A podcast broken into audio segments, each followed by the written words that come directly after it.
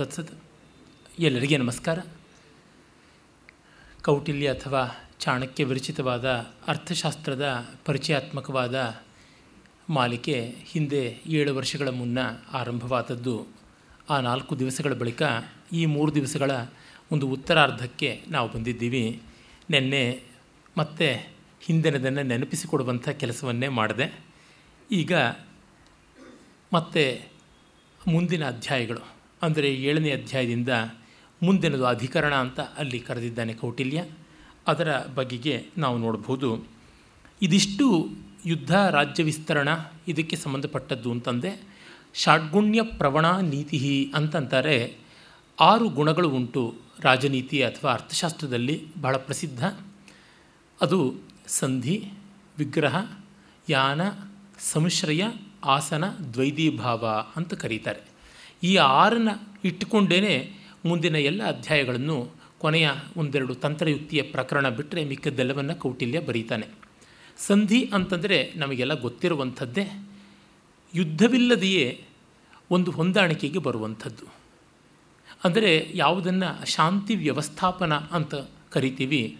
ಎರಡು ಅಥವಾ ಹಲವು ದೇಶಗಳ ಮಧ್ಯೆ ಯಾವುದೇ ಒಂದು ತಗಾದೆ ಇಲ್ಲದೆ ಬಾಳುವ ಪದ್ಧತಿಯನ್ನು ನಾವು ಸಂಧಿ ಅಂತ ಕರಿತೀವಿ. ವಿಗ್ರಹ ಅಂದರೆ ಯುದ್ಧ. ಪ್ರಾಚೀನ ಭಾರತದಲ್ಲಿ ಅಂಬಾಸಿಡರ್ಸ್ ಡಿಪ್ಲೊಮ್ಯಾಟ್ಸ್ ಅಂತ ಅವ್ರನ್ನ ಸಂಧಿ ವಿಗ್ರಹಿ ಅಂತಲೇ ಕರೀತಾ ಇದ್ದರು ಸಾಂಧಿ ವಿಗ್ರಹಿಕ ಅಂತಲೂ ಹೇಳ್ತಾ ಇದ್ದರು ಸಂಧಿ ಮತ್ತು ವಿಗ್ರಹ. ಅವನು ಸಂಧಿಯನ್ನು ಮಾಡಿಸಲು ಬಲ್ಲ, ಯುದ್ಧವನ್ನು ಮಾಡಿಸಲು ಬಲ್ಲ. ಕರ್ತುಂ ಅಕರ್ತುಂ, ಅನ್ಯಥಾ ಕರ್ತುಂ, ಸಾಮರ್ಥ್ಯ ಇರತಕ್ಕಂಥವರು.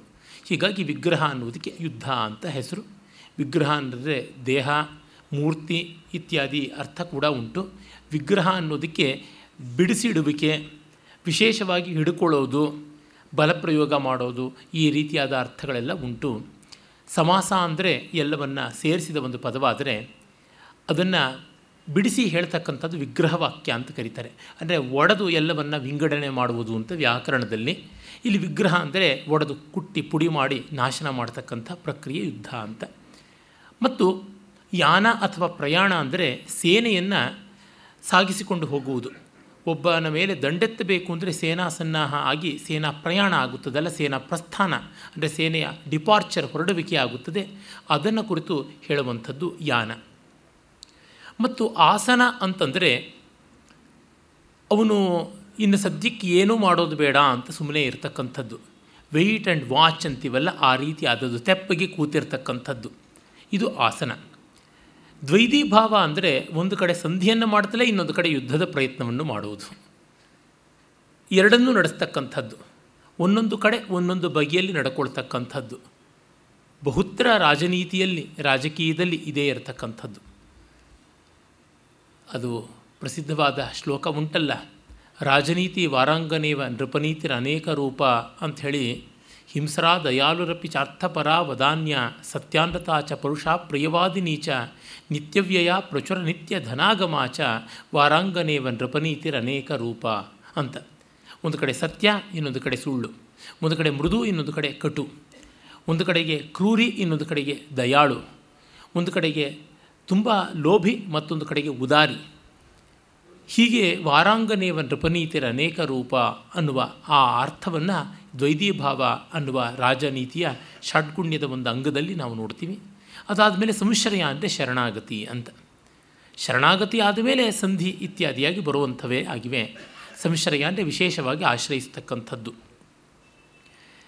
ಇಲ್ಲಿ ಈ ಆರು ಬಗೆಯನ್ನು ಯಾರೂ ಬಳಸ್ಕೊಳ್ತಾ ಇರ್ತಾರೆ. ಇದಕ್ಕಿಂತ ಮಿಗಿಲಾಗಿ ರಾಜನೀತಿಯ ಬಗೆಗೆ ಇನ್ನು ಹೇಳುವುದು ಇಲ್ಲ ಅನ್ನುವಷ್ಟರ ಮಟ್ಟಿಗೆ ನಮ್ಮ ಪ್ರಾಚೀನ ಅರ್ಥಶಾಸ್ತ್ರಕಾರರು ಅದನ್ನು ಸಂಗ್ರಹ ಮಾಡಿ ಕೊಟ್ಟಿದ್ದಾರೆ. ಯಾವುದೇ ದೇಶ ಮತ್ತೊಂದರ ಬಗ್ಗೆಗೆ ನಡ್ಕೊಳ್ಳುವಲ್ಲಿ ಇವು ಒಂದಲ್ಲ ಎರಡು ಇದ್ದೇ ಇರುತ್ತವೆ. ಉದಾಹರಣೆಗೆ ಇವತ್ತು ಭಾರತದ ಸ್ಥಿತಿಯನ್ನೇ ತೆಗೆದುಕೊಂಡರೆ ತುಂಬ ಹದಗೆಟ್ಟಿದೆ ನಮ್ಮ ದೇಶದ ಗತಿ. ಇಲ್ಲಿ ನೋಡಿ, ಸಂಧಿ ಅಂತಂದರೆ ಮಾಡಿಕೊಂಡಿರ್ತಕ್ಕಂಥ ದೇಶಗಳೆಲ್ಲ ಅಯೋಗ್ಯವಾಗಿವೆ. ಪಾಕಿಸ್ತಾನದ ಜೊತೆಗೆ ಮಾಡಿಕೊಂಡಿದ್ದಾರೆ. ಆಮೇಲೆ ಚೈನಾದ ಜೊತೆಗೆ ಮಾಡಿಕೊಂಡಿದ್ದಾರೆ. ಯಾವ ಮಾತ್ರದ್ದು? ಅವರು ಮಾಡಿಕೊಂಡಂತಹ ಶಿಮ್ಲಾ ಅಗ್ರಿಮೆಂಟ್ ತಾಷ್ಕೆಂಟ್ ಅಗ್ರಿಮೆಂಟ್ ಎಲ್ಲ ಯಾವ ಬಗೆಯಾದದ್ದು? ಇನ್ನು ಚೈನಾದಲ್ಲಿ ಮಾಡಿಕೊಂಡದ್ದು ಎಂಥದ್ದು? ಎಲ್ಲಿಯೂ ನಿಸ್ತಾರವಿಲ್ಲ. ಇಲ್ಲಿ ಎಲ್ ಒ ಸಿ ಅಂತ ಮಾಡಿಕೊಂಡ್ರು, ಇಲ್ಲಿ ಮ್ಯಾಕ್ಮೋಹನ್ ಲೈನ್ ಅಂತ ಮಾಡಿಕೊಂಡ್ರು. ಏನದಾಗಿದೆ ಅಂತ ನೋಡಿದಾಗ ಸಂಧಿ ಸರ್ವಥಾ ಅನರ್ಥಕಾರಿಯಾಗಿ ಪರಿಣಮಿಸಿದೆ. ಇನ್ನು ವಿಗ್ರಹ ಯುದ್ಧ ಮಾಡೋದಕ್ಕೆ ಹೊರಟಾಗ ಚೈನಾ ಮೇಲೆ ಮಾಡಿದ ಯುದ್ಧ ಪೂರ್ತಿ ವಿಫಲವಾಯಿತು. ಅದಕ್ಕೆ ಕಾರಣ ನೆಹರುವಿನ ಅವಿವೇಕತನ. ಅದು ಬಟಾ ಬಯಲಾಗಿರ್ತಕ್ಕಂಥದ್ದು ಯಾವ ಕಾಲಕ್ಕೂ ಅವನನ್ನು, ಅವನ ಶನಿ ಸಂತಾನವನ್ನು ನಮ್ಮ ದೇಶದ ಒಂದು ನರಪಿಳ್ಳೆ ಅಲ್ಲ, ಇಲ್ಲಿ ಅಲ್ಲಿ ಸೊಳ್ಳೆ, ನೊಣ ಕೂಡ ಸಹಿಸಬಾರದು, ಕ್ಷಮಿಸಬಾರದು, ಆ ಮಟ್ಟಕ್ಕಿರ್ತಕ್ಕಂಥದ್ದು. ಅಷ್ಟು ಸರ್ವನಾಶವನ್ನು, ದೇಶಾಭಿಮಾನ, ಶೂನ್ಯತೆಯನ್ನು, ನಮ್ಮ ಸೈನಿಕರ ರಕ್ತವನ್ನು ನಿಷ್ಪ್ರಯೋಜಕವಾಗಿ ಸುರಿಸಿಬಿಟ್ರು ಅಂತ ಅನಿಸುತ್ತದೆ. ಇನ್ನು ಪಾಕಿಸ್ತಾನದ ಮೇಲೆ ಮಾಡಿದ ಮೂರು ಯುದ್ಧಗಳು ಮತ್ತೊಂದು ನಾಲ್ಕನೆಯದು ಈ ಅಷ್ಟು ಯುದ್ಧಗಳಲ್ಲಿ ನಾವು ಗೆದ್ದ್ವಿ. ಆದರೆ ವಾಜಪೇಯಿದು ಸೇರಿದಂತೆ ಗೆದ್ದದ್ದು ಸೋತದ್ದೇ ಆಯಿತು. ಎಲ್ಲರಿಗೂ ಆ ಪಟ್ಟಕ್ಕೆ ಬಂದು ಕೂತ ಮೇಲೆ ನಾಯಿಗೆ ಹೇಗೆ ಹೇಲಿನ ಮೇಲೆ ಆಸೆಯೋ ಹಾಗೆ ಇವರುಗಳಿಗೆ ನೊಬೆಲ್ ಪಾರಿತೋಷಕದ ಮೇಲೆ, ಇನ್ಯಾವುದೋ ಶಾಂತಿ ಪಾರಿತೋಷಕದ ಮೇಲೆ ಆಸೆ ಬಂದುಬಿಡುತ್ತೆ ಅನಿಸುತ್ತೆ. ಅದು ನೆಹರು ಆಗಲಿ, ಇಂದಿರಾ ಗಾಂಧಿ ಆಗಲಿ, ವಾಜಪೇಯಿ ಆಗಲಿ, ಸಕಲ ಚಂಡಾಲರಿಗೂ ಅದೇ ಬಂದಿರುವಂಥದ್ದು. ಊರು ಗುಪಕಾರಿ ಮನೆಗೆ ಮಾರಿ ಅನ್ನೋದು ಎಲ್ಲರಿಗೂ ಆಗಿರ್ತಕ್ಕಂಥದ್ದು. ಹೀಗಾಗಿ ಎಷ್ಟು ಉತ್ತಮವಾದ ಸಂದರ್ಭಗಳಲ್ಲಿ ಕೂಡ ಅವರನ್ನು ಮೂಗುರ್ಚಿಗಳನ್ನಾಗಿ ಮಾಡುವ ಸಂದರ್ಭ ಬಂದಾಗಲೂ ಸರಿಯಾಗಿ ನಡ್ಕೊಳ್ಳಿಲ್ಲ. ತುಂಬ ದುಃಖವಾಗುತ್ತದೆ. ಯುದ್ಧ ಮಾಡಿದರೆ ಹೇಗೆ ಮಾಡಬೇಕು? ತಲೆ ಎತ್ತದಂತೆ ಮಾಡಬೇಕು. ಸಣ್ಣ ಹಾವನ್ನಾದರೂ ದೊಡ್ಡ ದೊಣ್ಣೆಯಿಂದ ಹೊಡೆಯಬೇಕು ಅಂತ. ಜನರಲ್ ತಿಮ್ಮಯ್ಯನವರು ಎಲ್ಲಿವರೆಗೂ ಮುಂದುವರಿಕೆ ಸಿದ್ಧ ಇದ್ದಾಗಲೂ ಅನುಮತಿ ಕೊಡಲಿಲ್ಲ. ಶಾಸ್ತ್ರಿಗಾಗಲಿ, ನೆಹರುಗಾಗಲಿ ಎಲ್ಲರಿಗೂ ಅಷ್ಟೇ ಗಾಂಧಿಯ ನಿರ್ವೀರ್ಯತನ ಬಂದು ಬಡದಿತ್ತು. ಅದೊಂದು ರಾಹು ಬಡದಿತ್ತು. ಹಾಗಾಯಿತು. ನೆಹರುನ ಅಡಿಜಾಡಿಯಲ್ಲಿ ಒಂದು ಮಟ್ಟಕ್ಕೆ ನಡೆದದ್ದು ವಾಜಪೇಯಿ ಕೂಡ. ಒಂದು ರೀತಿ ಬಿ ಜೆ ಪಿಯ ವಾಜ್, ನೆಹರು ಅಂತ ಕರಿಬೋದು ವಾಜಪೇಯಿನ ಲಾಂಪಟ್ಟಿದಿಂದ ಮೊದಲುಗೊಂಡು. ಹೀಗಾಯಿತು. ಇದು ತುಂಬ ದೊಡ್ಡ ಅವಿವೇಕ ಆದದ್ದು. ಹೀಗಾಗಿ ಸೇನಾ ಸನ್ನಾಹವನ್ನು ಮಾಡಿಕೊಂಡು ವಿಗ್ರಹ ಮಾಡುವಲ್ಲಿಯೂ ನಾವು ಬಲಿಷ್ಠರಾಗಲಿಲ್ಲ. ತುಂಬ classic example of colossal nonsense ಅಂತಂದರೆ ನಾವು ಶಿಮ್ಲಾ ಒಪ್ಪಂದದಲ್ಲಿ ಕಾಣ್ತಕ್ಕಂಥದ್ದು. ಜುಲ್ಫಿಕರ್ ಅಲಿ ಭುಟ್ಟೋ ಜೊತೆಯಲ್ಲಿ ಅಷ್ಟು ಎರಡು ಲಕ್ಷಕ್ಕೆ ಹತ್ತಿರ ಬರತಕ್ಕಂಥ ಸೇನೆಯ ಸಂಖ್ಯೆ ಯಾವುದಿದೆ, ಅದಷ್ಟು ಜನರನ್ನು ಇವರು ಹೋಸ್ಟೇಜಸ್ ಆಗಿ ಇಟ್ಟುಕೊಂಡಾಗ ಮಾಣಿಕ್ ಶಾ ಅವರ ಕಾಲದಲ್ಲೇ ಆದಂಥದ್ದು. ಎಲ್ಲರನ್ನೂ ಯಾವುದೇ ಕಂಡೀಷನ್ ಇಲ್ಲದೆ ಯಾವ ಕರಾರು ಇಲ್ಲದೆ ಸಂಪೂರ್ಣವಾಗಿ ಅನ್ಕಂಡೀಷನಲ್ ಆಗಿ ಬಿಡುಗಡೆ ಮಾಡಿಕೊಟ್ಟಿದ್ದಿತ್ತಲ್ಲ, ಅದಕ್ಕಿಂತ ದೊಡ್ಡ ಅವಿವೇಕ ಅನಾಹುತ ಇನ್ನೇನು ಉಂಟು? ಹೀಗಾಗಿ ಯುದ್ಧದಲ್ಲಿ ಗೆದ್ದರು ಅದಕ್ಕೆ ಭುಟ್ಟೋ ಹೇಳಿದ ಮಾತು ಬಹಳ ಪ್ರಸಿದ್ಧವಾಗಿದೆ. We lost the war but won the treaty ಅಂತ. ನಾವು ನಮ್ಮ ದೇಶದವರು ಯುದ್ಧದಲ್ಲಿ ಗೆದ್ದರು, ಅವರು ಸಂಧಿಯ ಮೂಲಕವಾಗಿ ಗೆದ್ದರು ಅಂತ ಹೇಳಿಬಿಟ್ಟಿದ್ವಿ ಇದು ನಾವು ವಿಗ್ರಹ ಯುದ್ಧ ಮಾಡಿದರೆ ಗತಿಯಾಯಿತು. ಇನ್ನು ಯಾನ ಪ್ರಯಾಣ ಅಂತ ಹೊರಟಾಗ, ನೋಡಿ ಎಷ್ಟು ಕಷ್ಟ ಇತ್ತು ಆ ಒಂದು ಕಾರ್ಗಿಲ್ ಯುದ್ಧದ ಸಂದರ್ಭದಲ್ಲಿ. ನಮ್ಮ ಸೈನಿಕರಿಗೆ ಬಹಳ ಅತಂತ್ರವಾಗುವಂಥ ಎಡೆ ಇತ್ತು. ಆದರೆ ಅವರಿಗೆ ಬಲಿಷ್ಠವಾದ ಕಮ್ಯಾಂಡ್ಸ್ ಕೊಡದೆ ಅವರು ಎಷ್ಟೋ ಸಾವು ನೋವುಗಳಿಗೆ ಕಾರಣರಾದರು. ಅವರು ಮೇಲಿನ ಸ್ಥಾನದಲ್ಲಿದ್ದರು ಇವರು ಕೆಳಗಡೆ ಇದ್ದರು ಬಹಳ ಕಷ್ಟಪಡಬೇಕಾಗಿತ್ತು. ಅಂಥ ಸಂದರ್ಭದಲ್ಲಿ ಕೂಡ ಅವರಿಗೆ ದಕ್ಷವಾದ ಧೈರ್ಯದ ಒಂದು ಕಮ್ಯಾಂಡ್ಸನ್ನು ಕೊಡದೆ ಮಾಡಿದ್ರಿಂದ ಯಾನವನ್ನು ವ್ಯವಸ್ಥೆ ಮಾಡೋದು ತಪ್ಪಾಗಿದ್ದರಿಂದ ನಡೆದ ತೊಂದರೆ ಆಯಿತು. ಅದೇ ರೀತಿಯಾಗಿ ಈ ಚೈನಾ ಯುದ್ಧದ ಸಂದರ್ಭದಲ್ಲಿಯೂ ಯಾನ ಅನ್ನುವಲ್ಲಿ ಸೇನಾ ಸನ್ನಾಹ ಅನ್ನೋದು ಸೇರಿಕೊಳ್ಳುತ್ತಲ್ಲ, ಸರಿಯಾದ ಸಲಕರಣೆಗಳಿರಬೇಕು. ಇವರಿಗೆ ಜನಮೇಜಯರನ ಕಾಲದ ತುಪಾಕಿಗಳನ್ನು ಕೊಟ್ಟರೆ ನಮ್ಮ ಸೈನಿಕರು ಏನು ಯುದ್ಧ ಮಾಡ್ಯಾರು? ಅಷ್ಟು ಜನ ಹಿಂದೆ ಹಿಂದೆ ಹಿಂದೆ ಹಿಂದೆ ಬಂದುಬಿಟ್ರು. ನಾನು ಹುಟ್ಟಿದಾಗ ನಡೆದದ್ದು ಆ ಯುದ್ಧ. ಏನು ಪ್ರಯೋಜನವಾಗಲಿಲ್ಲ. ಚೈನಾದ ಜೊತೆ ನಡೆದಂಥ ಯುದ್ಧ. ಕಡೆಗೆ ನೆಹರು ಮೂರತ್ತು ಕಮ್ಯುನಿಸ್ಟನ್ನ ಮುಂದೆ ಹಿಂದೆ ನೆಕ್ತಾನೇ ಇದ್ದದ್ದಾಗಿತ್ತು. ಏನಕ್ಕೆ ಬಂತು? ಯಾವುದಕ್ಕೂ ಇಲ್ಲ. ಕಡೆಗೆ ಕ್ಯಾಪಿಟಲಿಸ್ಟಿಕ್ ಕಂಟ್ರಿ ಅಮೇರಿಕಾ, ಕೆನಡಿ ಸಹಾಯಕ್ಕೆ ಬರಬೇಕಾಯಿತು. ಯಾನದಲ್ಲಿ ಹಾಗೆ ನಾಶನ ಆದದ್ದು ಇವೆಲ್ಲ ಒಂದಕ್ಕೊಂದು ಪರಸ್ಪರ ಸಂಬಂಧವಾಗಿರ್ತಕ್ಕಂಥದ್ದು. ಅದಾದ ಮೇಲೆ ಆಸನ ಏನೂ ಮಾಡದೆ ವೆಯ್ಟ್ ಆ್ಯಂಡ್ ವಾಚ್ ಕಾಶ್ಮೀರದಲ್ಲಿ ಮಾಡ್ತಾನೇ ಇದ್ದಾರೆ, ಏನಾಗಿದೆ? ಪಾಕಿಸ್ತಾನದ ಬಗ್ಗೆ ಮಾಡ್ತಾನೇ ಇದ್ದಾರೆ, ಏನಾಗಿದೆ? ಚೈನಾದ ಬಗ್ಗೆ ಮಾಡ್ತಾನೇ ಇದ್ದಾರೆ, ಏನಾಗಿದೆ? ಪಂಚಶೀಲ ಪಂಚಶೀಲ ಅಂತ ಹೇಳ್ಕೊಂಡಿದ್ದಷ್ಟೇ ಹೋಯಿತು. ಎಲ್ಲ ಶೀಲವೂ ಹೋಯಿತು ಇವರಿಗೆ. ಇನ್ಯಾವುದೂ ಇಲ್ಲ. ಒಂದು ಶ್ರೀಲಂಕಾನ ಸರಿಯಾಗಿ ಇಟ್ಕೊಳ್ಳೋಕ್ಕಾಗಲಿಲ್ಲ ಇವತ್ತು ಉತ್ತರದಲ್ಲಿ ಮಾತ್ರ ಅಲ್ಲ, ಚೈನಾ ಇರೋದು. ದಕ್ಷಿಣದಲ್ಲೆಲ್ಲ ಕಡೆಯಲ್ಲೂ ಬಂದು ಕೂತುಬಿಟ್ಟಿದೆ. ಚೈನಾ ಬೇಸ್ ಅನ್ನೋದು ಇಡೀ ಭಾರತವನ್ನು ಎಲ್ಲ ಕಡೆಯಿಂದಲೂ ಮುತ್ತುವುದರೊಳಗೆ ಸಮರ್ಥವಾಗಿಬಿಟ್ಟಿದೆ. ಅದು ಅಷ್ಟು ದೂರದಲ್ಲಿರೋದು ಹೋಗಿ ನಮ್ಮ ನೆರೆಗೆ ಬಂದುಬಿಟ್ಟಿದೆ. ದಕ್ಷಿಣ ಭಾರತ ನಮಗೆ ಶತ್ರುಗಳ ತೊಂದರೆಯೇ ಇಲ್ಲದೆ ಇರತಕ್ಕಂಥದ್ದು, ದುರ್ಭೇದ್ಯವಾದದ್ದು ಅನ್ನುವ ಭ್ರಮೆ ಇಲ್ಲವೇ ಇಲ್ಲ. ಆ ಥರ ಆಗಿಬಿಟ್ಟಿದೆ. ಎಲ್ಲ ಕಡೆಯಲ್ಲೂ ತುಂಬ ಅನುಕೂಲವಾದ ಟಾರ್ಗೆಟ್ಸ್ ಎಲ್ಲಿವೆ? ಸಾಧ್ಯ ಆಗುತ್ತದೆ. ಆ ರೀತಿಯಾಗಿ ವಿತಿನ್ ದ ರೀಚ್ ಆ ರೇಂಜಿಗೆ ಬರುವಂತೆ ಮಾಡಿಕೊಂಡಿದ್ದಾರೆ ಅಂತ ನಮಗೆ ಗೊತ್ತಾಗುತ್ತದೆ. ಹೀಗೆ ಕಂಡಾಗ ಆಸನ ಅಂದರೆ ತೆಪ್ಪಿಗೆ ಕೂತ್ಕೊಂಡು ಕಾಯುವುದು ಅಂದರೆ ಏನು ಕಾಯ್ತಾ ಇರತಕ್ಕಂಥದ್ದು? ಯಾವುದೂ ಇಲ್ಲ. ಹಾಗಾಗಿದೆ. ಇನ್ನು ದ್ವೈತಿ ಭಾವ ಒಂದು ಕಡೆ ಯುದ್ಧ ಮಾಡ್ತಲೇ ಇನ್ನೊಂದು ಕಡೆಗೆ ಸಂಧಿ ಎನ್ನುವಂಥದ್ದು. ಇದು ಹೇಗಿರಬೇಕು? ಹಿಂದಿನಲ್ಲಿ ಗಾದೆ ಇದೆಯಲ್ಲ. ಹತ್ಮೆ ರಾಮ್ ರಾಮ್, ಬಗಲ್ ಮೇ ಲಾಠಿ ಅಂತ. ಅದು ಆಗಬೇಕಾದದ್ದು. ಅದು ಎಲ್ಲಿಯೂ ಮಾಡಿಲ್ಲ. ನಮ್ಮ ಸೋಕಾಳು ಬುದ್ಧಿಜೀವಿಗಳಷ್ಟು ದೇಶದ್ರೋಹಿಗಳು ಇನ್ಯಾರೂ ಇಲ್ಲ. ದುರ್ಬುದ್ಧಿಜೀವಿಗಳು. ನಮ್ಮ ಸೈನಿಕರ ಶಿಸ್ತನ್ನು, ಆತ್ಮವಿಶ್ವಾಸವನ್ನು, ದೇಶಭಕ್ತಿಯನ್ನು, ಬಲಿದಾನವನ್ನು ಮತ್ತೆ ಮತ್ತೆ ಮತ್ತೆ ಕಂಗೆಡಿಸ್ತಾ ಇದ್ದಾರೆ, ಹದಗೆಡಿಸ್ತಾ ಇದ್ದಾರೆ, ಉಪೇಕ್ಷೆ ಮಾಡ್ತಾ ಇದ್ದಾರೆ, ಗೇಲಿ ಮಾಡ್ತಾ ಇದ್ದಾರೆ. ಅರುಂಧತಿಯ ರಾಯಂತೆ, ಆ ಮಹಾಸಾಧ್ವಿಯ ಹೆಸರನ್ನ ಈ ಕತ್ತೆರಂಡೆ ಯಾಕೆ ಇಟ್ಕೊಳ್ಳೋ ಗೊತ್ತಿಲ್ಲ. ಯಾರಿಟ್ರೋ ಗೊತ್ತಿಲ್ಲ. ಆಕೆ ಮಾತಾಡುವುದು. ಶಾಂತಿಭೂಷಣ್, ಆ ಶನಿ ಸಂತಾನ ಪಿತೃಪುತ್ರಗಳ ಸಂತಾನ ಇದೆಯಲ್ಲ, ಅವರು ಕೂಡ ಕಾಶ್ಮೀರದ ಬಗ್ಗೆ ಎಲ್ಲರೂ ಕೂಡ ಅದೇನೆ. ನಮ್ಮ ಸೈನಿಕರ ಶಕ್ತಿಯನ್ನೇ ನಿರ್ವೀರ್ಯ ನಿಸ್ತೇಜಗೊಳಿಸ್ತಕ್ಕಂತೆ ಮಾತಾಡತಕ್ಕಂಥದ್ದು. ಎಲ್ಲಿಯಾದರೂ ಉಂಟೆ. ಇದಕ್ಕೆ ನಮ್ಮ ಕನ್ನಡದ ದುರ್ಬುದ್ಧಿಜೀವಿಗಳ ಕೊಡುಗೆಯೂ ಸಾಕಷ್ಟು ಉಂಟು. ಎಲ್ಲರೂ ಇದೇ ಮಾಡ್ತಾ ಇರ್ತಕ್ಕಂಥದ್ದು. ಹಾಗಿದ್ದಾಗ ಸೇನೆಯಲ್ಲಿ ಯಾವ ರೀತಿಯಾಗಿ ಉತ್ಸಾಹ ಬರುತ್ತದೆ? ದ್ವೈತಿ ಭಾವ ಅಂತಂದರೆ ಹೇಗೆ? ಸ್ಟ್ರಾಟಜಿ ಅಂದರೆ ಯಾವ ರೀತಿ? ಒಂದನ್ನು ಸ್ವಲ್ಪವೂ ನಡೆಸ್ಕೊಳ್ಳಿಲ್ಲ. ಅದೇ ನೋಡಿ ಅಮೇರಿಕ ಯಾವ ರೀತಿ ಮಾಡಿಕೊಂಡು ಬಂದಿದೆ. ಪ್ರತಿಯೊಂದರೊಳಗೂ ಕೇವಲ ನಾನು ಈ ದ್ವೈತಿ ಭಾವದಲ್ಲಿ ಹೇಳ್ತೀನಿ. ಒಂದು ಕಡೆಗೆ ಅವರು ಇಸ್ಲಾಮಿಕ್ ದೇಶಗಳ ಜೊತೆಗೆ ನೀವಿಲ್ಲದೆ ನಾವಿಲ್ಲ ಅಂತ ನರೇಂದ್ರ ಮೋದಿಗೆ ವೀಸಾ ಕೊಡಲ್ಲ ಪಾಸಾ ಕೊಡಲ್ಲ ಅಂತ ಹೇಳ್ತಾನೇ ಇರ್ತಾರೆ. ಅವ್ರನ್ನ ಬಹಳ ಸಾಫ್ಟ್ ಟಾರ್ಗೆಟ್ಸ್ ಆಗಿ ಮಾಡ್ಕೊಂಡಿದ್ದಾರೆ.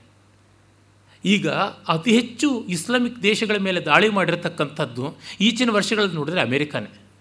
ಅದು ಇರಾಕಿನ ಮೇಲಿರ್ಬೋದು ಇರಾನಿನ ಮೇಲಿರ್ಬೋದು ಗಡಾಫಿಯ ಮೇಲಿರ್ಬೋದು ಯಾರ ಮೇಲೆ ಬೇಕಾದ್ರೂ ಇರ್ಬೋದು, ಮೊನ್ನೆ ಮೊನ್ನೆ ಒಸಾಮ ಬಿನ್ ಲಾಡನನ್ನು ಕೊಲ್ಲೋದಕ್ಕೆ ಮಾಡಿದಂಥದ್ದು ನೋಡಿರ್ಬೋದು.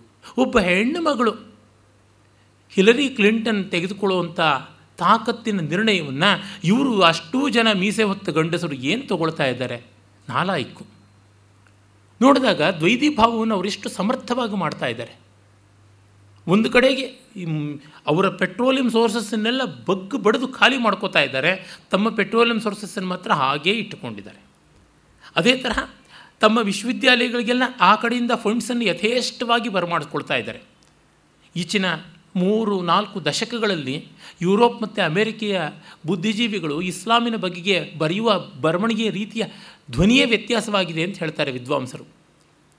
ಏನಂದರೆ Islamic is peaceful religion it's friendly religion ಹಾಗೆ ಎಲ್ಲ ಮಾಡಿಕೊಂಡು ಅವರು ಕೂಡ ದುಡ್ಡನ್ನು ತೆಗೆದುಕೊಳ್ತಾ ಮತ್ತು ಅವ್ರ ವಿರುದ್ಧವಾಗಿಯೇ ಎತ್ತು ಕಟ್ಟತಕ್ಕಂಥ ಕೆಲಸಗಳನ್ನು ಮಾಡ್ತಾ ಇದ್ದಾರೆ.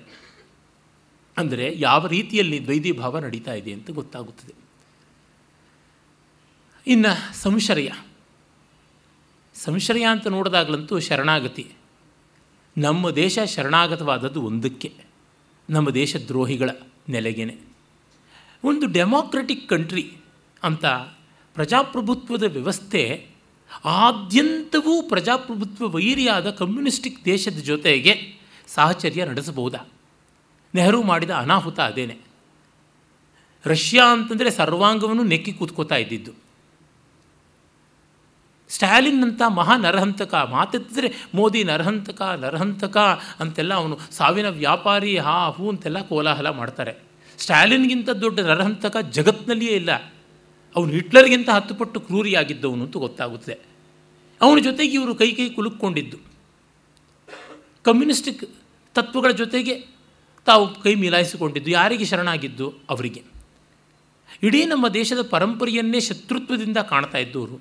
ಸ್ವಾತಂತ್ರ್ಯ ಸಂಗ್ರಾಮದ ಕಾಲದಲ್ಲಿ ಬ್ರಿಟಿಷರ ಕೈ ಕೈ ಮಿಲಾಯಿಸಿಕೊಂಡು ನಮ್ಮ ಯೋಧರಿಗೆ ಡಬಲ್ ಕ್ರಾಸ್ ಮಾಡ್ತಾ ಇದ್ದಂಥವರು. ಮಹಾ ಅಪ್ರತಿಮ ದೇಶಭಕ್ತನಾಗಿದ್ದಂಥ ಇವರು ನಮ್ಮ ವೀರಾಗ್ರಣಿ ಅಂತ ಹೇಳ್ಬೋದಾದಂಥ ಕ್ರಾಂತಿಕಾರಿಗಳು ಅನೇಕರಿದ್ದರೂ ಅವರಲ್ಲಿ ಅಗ್ರಗಣ್ಯನಾದವನು ಚಂದ್ರಶೇಖರ ಆಜಾದ್. ಆತನಿಗೆ ಡಬಲ್ ಕ್ರಾಸ್ ಮಾಡಿದ್ಯಾರು. ಕಮ್ಯುನಿಸ್ಟ್ ಏಜೆಂಟ್ ಯಶ್ಪಾಲ್ ತಾನೆ. ಆಮೇಲೆ ಹಿಂದಿ ಭಾಷೆಯಲ್ಲಿ ಕಾದಂಬರಿಕಾರ ಅಂತೆಲ್ಲ ಪ್ರಸಿದ್ಧಿ ಪಡೆದಂಥ ವ್ಯಕ್ತಿ, ಕುಪ್ರಸಿದ್ಧಿ. ಅಂದರೆ ದಿವ್ಯಾ, ಅಮಿತಾ ಇತ್ಯಾದಿ ಬೇಕಾದಷ್ಟು ಬರೆದ್ರು, ಎಲ್ಲದರೊಳಗೂ ಕಮ್ಯುನಿಸ್ಟಿಗೆ ದುರ್ವಾಸನೆ ಬಡೀತಾ ಇರ್ತದೆ ಅದರದ್ದವರು ಕೃಷ್ಣಮೆನನ್ ಅಂಥವ್ರನ್ನೆಲ್ಲ ನೆಹರು ಕಡೆ ಗಂಟಿಸ್ಕೊಂಡಿದ್ದು, ಎಲ್ಲ ಹಂತದಲ್ಲೂ ಗೊತ್ತಾಗುತ್ತದೆ. ಇಂದಿರಾ ಗಾಂಧಿ ಕೂಡ ಅದೇ ಮಾಡಿದ್ದು.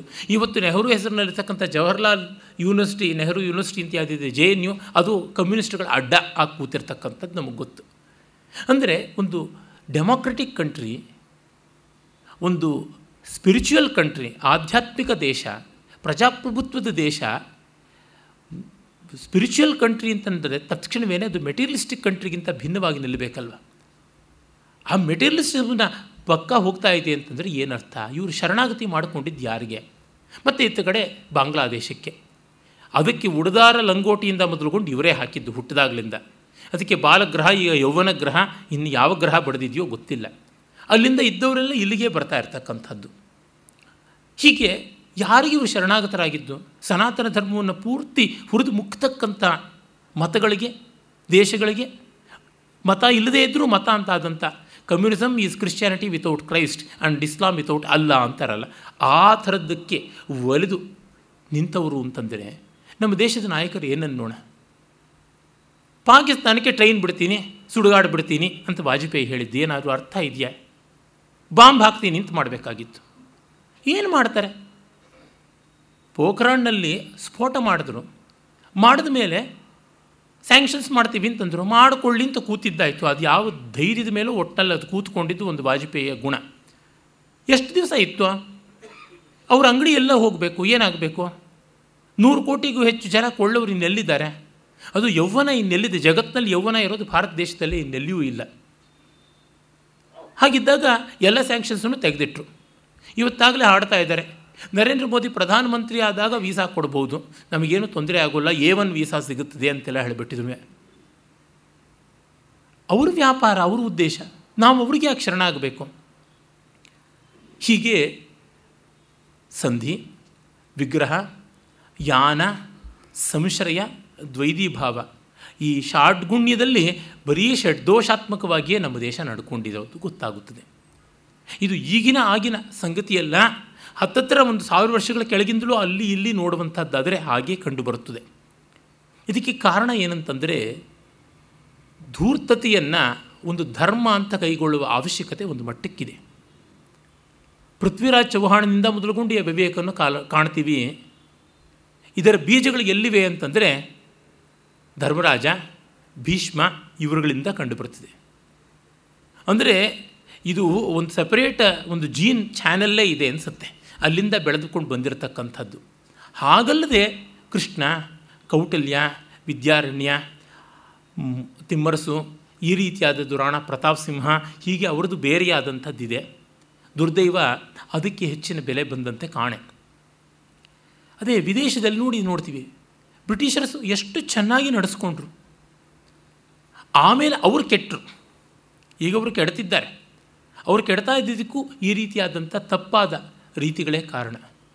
ಕೌಟಿಲ್ಯ ಈ ಬಗೆಗೆ ಎಲ್ಲ ದಿಗ್ದರ್ಶಕವಾಗಿ ಆ ಷಾಡ್ಗುಣ್ಯವನ್ನು ಹೇಗೆ ವಿಸ್ತರಿಸಬೇಕು ಅನ್ನೋದನ್ನು ತುಂಬ ಮನಂಬಗುವಂತೆ ಹೇಳ್ತಾನೆ. ಮೊದಲು ನೋಡಿ ಸಾಮ್ರಾಜ್ಯದ ಅಂಗಗಳು ಮತ್ತು ಈ ಷಾಡ್ಗುಣ್ಯ ಅದರ ಬಗೆಗೆ ಹೇಳ್ತಾನೆ. ಮತ್ತು ದೇಶದ ಶಾಂತಿ ಮತ್ತು ಶಾಂತಿ ಸ್ಥಾಪನೆಗಾಗಿ ಮಾಡಬೇಕಾದ ಉದ್ಯೋಗ ಆ ಬಗೆಗೆ ಹೇಳ್ತಾನೆ. ಕೋಶ ಮತ್ತು ದಂಡ ಇವುಗಳ ಹಾನಿ ವೃದ್ಧಿಗಳು ಹೇಗಾಗುತ್ತವೆ? ಬೊಕ್ಕಸ ತುಂಬುವುದು ಹೇಗೆ ಮತ್ತು ಬೊಕ್ಕಸ ಹೇಗೆ ಬರದಾಗುತ್ತದೆ ಅದನ್ನು ಹೇಳ್ತಾನೆ. ಕೋಶವಾನ್ ರಾಜ ಭವೇತ್, ಮತ್ತೆ ಮತ್ತೆ ಉಂಟು. ಆಯಸ್ತೆ ವಿಪುಲ ಕಚ್ಚಿತ್ ಕಚ್ಚಿದ ಅಲ್ಪತರೋ ವ್ಯಯ.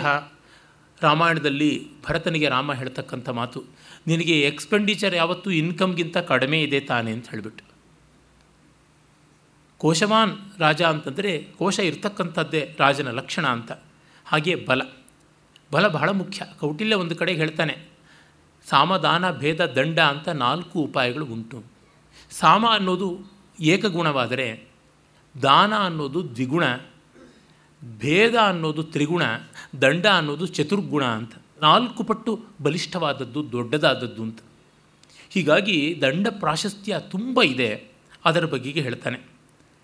ಮತ್ತು ನಾವು ಮಹದಾಶ್ರಯವನ್ನು ಇಟ್ಟುಕೊಳ್ಬೇಕು ಅದು ಎಲ್ಲಕ್ಕಿಂತ ಮಿಗಿಲಾಗಿ ಆತ್ಮಾಶ್ರಯ ಅದನ್ನು ಹೇಳ್ತಾನೆ. ಮತ್ತು ಶತ್ರುವಿನ ಸಮಾನ, ಉತ್ಕೃಷ್ಟ, ನಿಕೃಷ್ಟ ಈ ರೀತಿಯಾದ ಹಂತಗಳನ್ನು ಹೇಳ್ತಾನೆ. ಮತ್ತು ಶತ್ರುವಿನ ಬಲಾಬಲಗಳನ್ನು ತೀರ್ಮಾನ ಮಾಡಿಕೊಂಡು ದಂಡು ಹೇಗೆ ಸಾಗಿಸಬೇಕು ಅನ್ನುವ ವಿಷಯವನ್ನು ಹೇಳ್ತಾನೆ. ಮತ್ತು ಪ್ರಜೆಗಳಲ್ಲಿ ಇರುವಂಥ ಕ್ಷೋಭೆ ಎಂಥದ್ದು, ಅವರಲ್ಲಿ ಧನಲೋಭ, ಜಯಲೋಭ, ನಾಶಲೋಭ ಇತ್ಯಾದಿಗಳು ಹೇಗೆ? ಮತ್ತು ಪ್ರಜೆಗೂ ರಾಜನಿಗೂ ಇರುವ ಸಂಬಂಧ ಅಳಿಸಿಕೊಂಡರೆ ಪ್ರಜೆಗಳಲ್ಲಿ ಅತೃಪ್ತಿ ಉಂಟಾದರೆ ಹೇಗೆ? ಸ್ವದೇಶದಲ್ಲಿ ಉಂಟಾದರೆ ಹೇಗೆ? ವಿದೇಶದಲ್ಲಿ ಉಂಟಾದರೆ ಹೇಗೆ?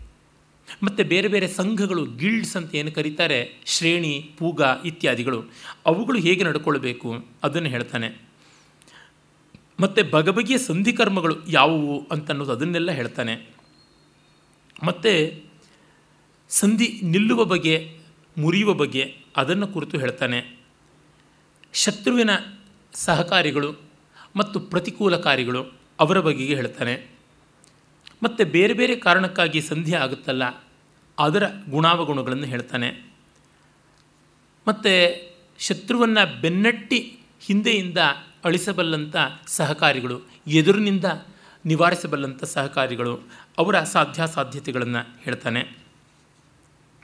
ಆಮೇಲೆ ಜನಪದದಲ್ಲಿ, ರಾಜ್ಯದಲ್ಲಿ ಉಂಟಾಗತಕ್ಕಂಥ ಅಧಿಭೂತ, ಅಧಿದೈವ, ಅಧ್ಯಾತ್ಮ ಕ್ಲೇಶಗಳು ಯಾವುದಿವೆ? ಆ ಕ್ಲೇಶಗಳು ಅಧಿಭೂತ ಅಂತಂದರೆ ಅವರ ಅಸ್ತಿತ್ವದಿಂದ ಆಗತಕ್ಕಂಥದ್ದು, ಅಧಿದೈವ ಅಂದರೆ ಅನಿರೀಕ್ಷಿತಗಳಿಂದ ಆಗತಕ್ಕಂಥದ್ದು, ಅಧ್ಯಾತ್ಮ ಅಂದರೆ ಮಾನಸಿಕವಾಗಿ ಆಗತಕ್ಕಂಥದ್ದು, ಇಲ್ಲಿ ಪ್ರಾಕೃತಿಕವಾದ, ನೈಸರ್ಗಿಕವಾದ ಉತ್ಪಾತ, ಪ್ರಳಯ ಇತ್ಯಾದಿಗಳು ಮತ್ತು ಮಾನುಷವಾದ ತೊಂದರೆಗಳು ಏನು? ಅವುಗಳ ಬಗ್ಗೆ ಹೇಳ್ತಾನೆ. ಮತ್ತು ಇದನ್ನು ರಾಜ ಮತ್ತು ರಾಜ್ಯ ವ್ಯವಸ್ಥೆ ಹೇಗೆ ನಿರ್ವಾಹ ಮಾಡಬೇಕು ಅನ್ನುವುದು ಹೇಳ್ತಾನೆ. ಮತ್ತು ರಾಜಪುರುಷರ ರಾಜನ ಪರಿವಾರದ ದುರ್ವ್ಯಸನಗಳು, ತೊಂದರೆಗಳು ಅವುಗಳೆಂಥವು. ಅವುಗಳಿಂದ ಉಂಟಾಗುವ ಸಮಸ್ಯೆಗಳೇನು? ಇವನ್ನು ಹೇಳ್ತಾನೆ. ಸೈನಿಕರ ಗುಣದೋಷಗಳು, ಸೈನ್ಯದ ತೊಡಕು ತೊಂದರೆಗಳು ಅವುಗಳನ್ನು ಕುರಿತು ಹೇಳ್ತಾನೆ. ಮತ್ತು ಯುದ್ಧ ಮಾಡಬೇಕು ಅಂದರೆ ದೇಶಕಾಲ ಚಿಂತನೆ ಮಾಡಬೇಕು, ಯಾವ ಕಾಲದಲ್ಲಿ ನಡೆಯಬೇಕು, ಯಾವ ರೀತಿ ಮಾಡಬೇಕು, ಯಾವ್ಯಾವ ಫಲವನ್ನು ನಿರೀಕ್ಷಿಸಿ ಯಾವ ಯಾವ ಕಾಲದಲ್ಲಿ ಹೋಗಬೇಕು, ಇದಕ್ಕೆಲ್ಲ ಮುಹೂರ್ತ ಅಂತಂದರೆ ಅವನು ಕುಂಡಲಿ, ಜಾತಕ ಎಲ್ಲ ನೋಡೋದಿಲ್ಲ. ಅವನು ನೋಡ್ತಕ್ಕಂಥದ್ದು ವಾತಾವರಣ ಅನುಕೂಲವಾಗಿದೆಯಾ, ಪ್ರತಿಕೂಲವಾಗಿದೆಯಾ? ಮಾರ್ಗ ಯುಕ್ತವಾಗಿದೆಯಾ, ಅಯುಕ್ತವಾಗಿದೆಯಾ? ಇದನ್ನು ಹೇಳ್ತಾನೆ. ಎಲ್ಲಿಯೂ ಪಂಚಾಂಗ ನೋಡಿಕೊಂಡು ಮಾಡಿ ಅಂತ ಹೇಳೋದಿಲ್ಲ. ಅರ್ಥಸ್ಯರ್ಥೋಹಿ ನಕ್ಷತ್ರಂ ಕಿಂ ಕರಿಷ್ಯಂತಿ ತಾರಕಾಹ ಅನ್ನುವ ಮಾತನ್ನಲ್ಲಿ ಹೇಳ್ತಾನೆ. ಅಂದರೆ ನಮ್ಮಲ್ಲಿ ಈ ತರಹ ಆಕಾಶ ನೋಡಿಕೊಂಡು ಚಿಂತೆ ಮಾಡ್ತಾ ಇದ್ದೀವಲ್ಲ, ಯಶಸ್ತಿಲಕ ಚಂಪುವಿನಲ್ಲಿ ಸೋಮದೇವ ಸೂರಿ ಹೇಳ್ತಾನೆ, ಯಾರಿಗೆ ಅಂತರಂಗದ ಆತ್ಮಬಲ ಇಲ್ವೋ, ಅವರಿಗೆ ಅಂಬರಸ್ಥಿತವಾದ ತಾರಾಬಲ ಏನು ಮಾಡುತ್ತದೆ? ಅಂತ. ಎದೆ ಒಳಗಿರ್ತಕ್ಕಂಥ ಬಲಕ್ಕೇನೆ ಕೊರತೆ ಆದರೆ ಆಕಾಶದಲ್ಲಿರ್ತಕ್ಕಂಥ ನಕ್ಷತ್ರಗಳು ಏನು ಮಾಡುತ್ತವೆ ಪಾಪ? ಏನು ಮಾಡುವಂಥವಲ್ಲ. ಹೀಗಾಗಿ ಈ ಬಗ್ಗೆ ಎಲ್ಲ ತುಂಬ ದಕ್ಷತೆಯನ್ನು ತೋರ್ಪಡಿಸ್ತಾನೆ. ಅತ್ಯಂತ ವೈಜ್ಞಾನಿಕವಾದ ದೃಷ್ಟಿಯನ್ನು ಇಟ್ಕೊಂಡಿದ್ದಾನೆ ಅಂತ ನಮಗೆ ಗೊತ್ತಾಗುತ್ತದೆ. ಮತ್ತು ಶತ್ರು ಸೈನ್ಯಕ್ಕೆ ಪ್ರತೀಕಾರ ಹೇಗೆ ಮಾಡಬೇಕು? ವಿಜಿಗೀಶು ಅಂದರೆ ಗೆಲ್ಲಬೇಕು ಅನ್ನೋ ಬೈಕೆ ಇರತಕ್ಕಂಥ ರಾಜ ಅವನು ಸೇನೆಯನ್ನು ತೆಗೆದುಕೊಂಡಾದ ತೆಗೆದುಕೊಂಡು ಹೋದಾಗ ಹೇಗೆ?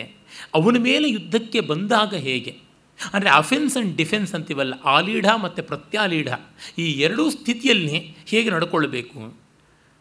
ಮುತ್ತಿಗೆ ಹಾಕಲು ಬರುವ ಶತ್ರುವನ್ನು ಯಾವ ರೀತಿಯಲ್ಲಿ ಸತಾಯಿಸಬೇಕು, ಎದುರಿಸಬೇಕು, ಅವನ ಸೈನ್ಯಕ್ಕೆ ಹೇಗೆ ಹಣ್ಣಗಾಯಿ, ನೀರುಗಾಯಿ ಮಾಡಬೇಕು? ಮುತ್ತಿಗೆ ಹಾಕುವಾಗ ಅವನು ಎದುರಾಳಿಯನ್ನು ಹೇಗೆ ನಿರೀಕ್ಷಿಸಿ ಅದಕ್ಕೆ ಪ್ರತಿಕೂಲ ಆಗದಂತೆ ಮಾಡ್ಕೊಂಡು ಹೋಗಬೇಕು? ಇದನ್ನೆಲ್ಲವನ್ನು ಹೇಳ್ತಾನೆ.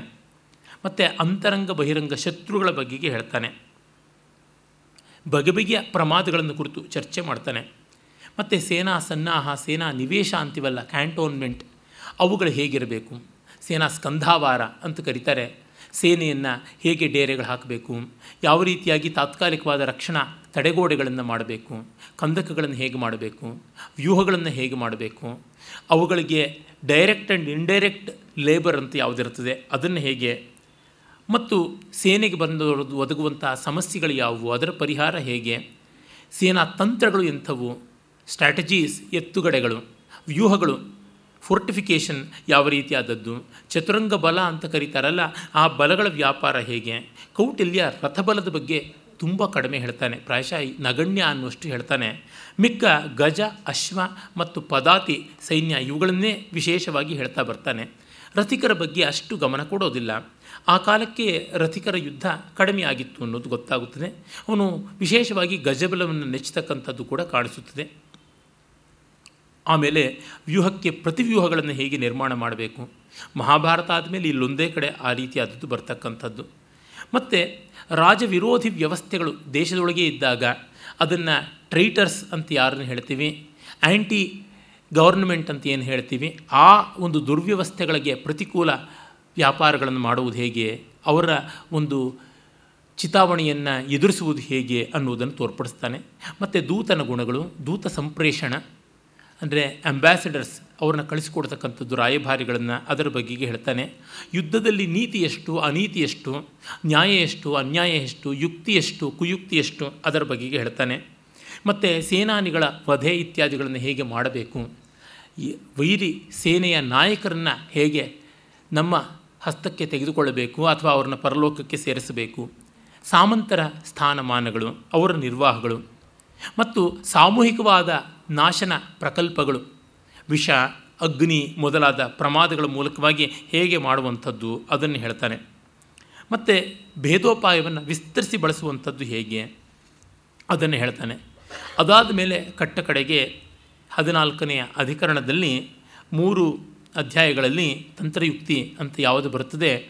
ಅಲ್ಲಿ ಈ ಸಾವು ನೋವನ್ನು ಉಂಟು ಮಾಡೋದಕ್ಕೆ ವಿಷ ಮದ್ದು ಇತ್ಯಾದಿಗಳನ್ನು ಕುರಿತು ಹೇಳುವುದಲ್ಲದೆ ಅಭಿಚಾರ, ಮಾಟ, ಮದ್ದು, ತಂತ್ರ, ಯಾತು, ಜಾದು ಅಂತಿವೆಲ್ಲ ಅವುಗಳನ್ನು ಕುರಿತು ಎಲ್ಲ ತಿಳಿಸ್ತಾನೆ.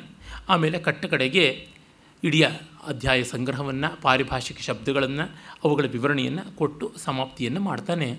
ಇದು ನಾವು ಈ ಎರಡು ದಿವಸದಲ್ಲಿ ಕಾಣಬೇಕಾದಂಥ ಭಾಗದ ಒಂದು ವಿಸ್ತಾರ. ಅದನ್ನು ನೋಡೋಣ ನಾವು.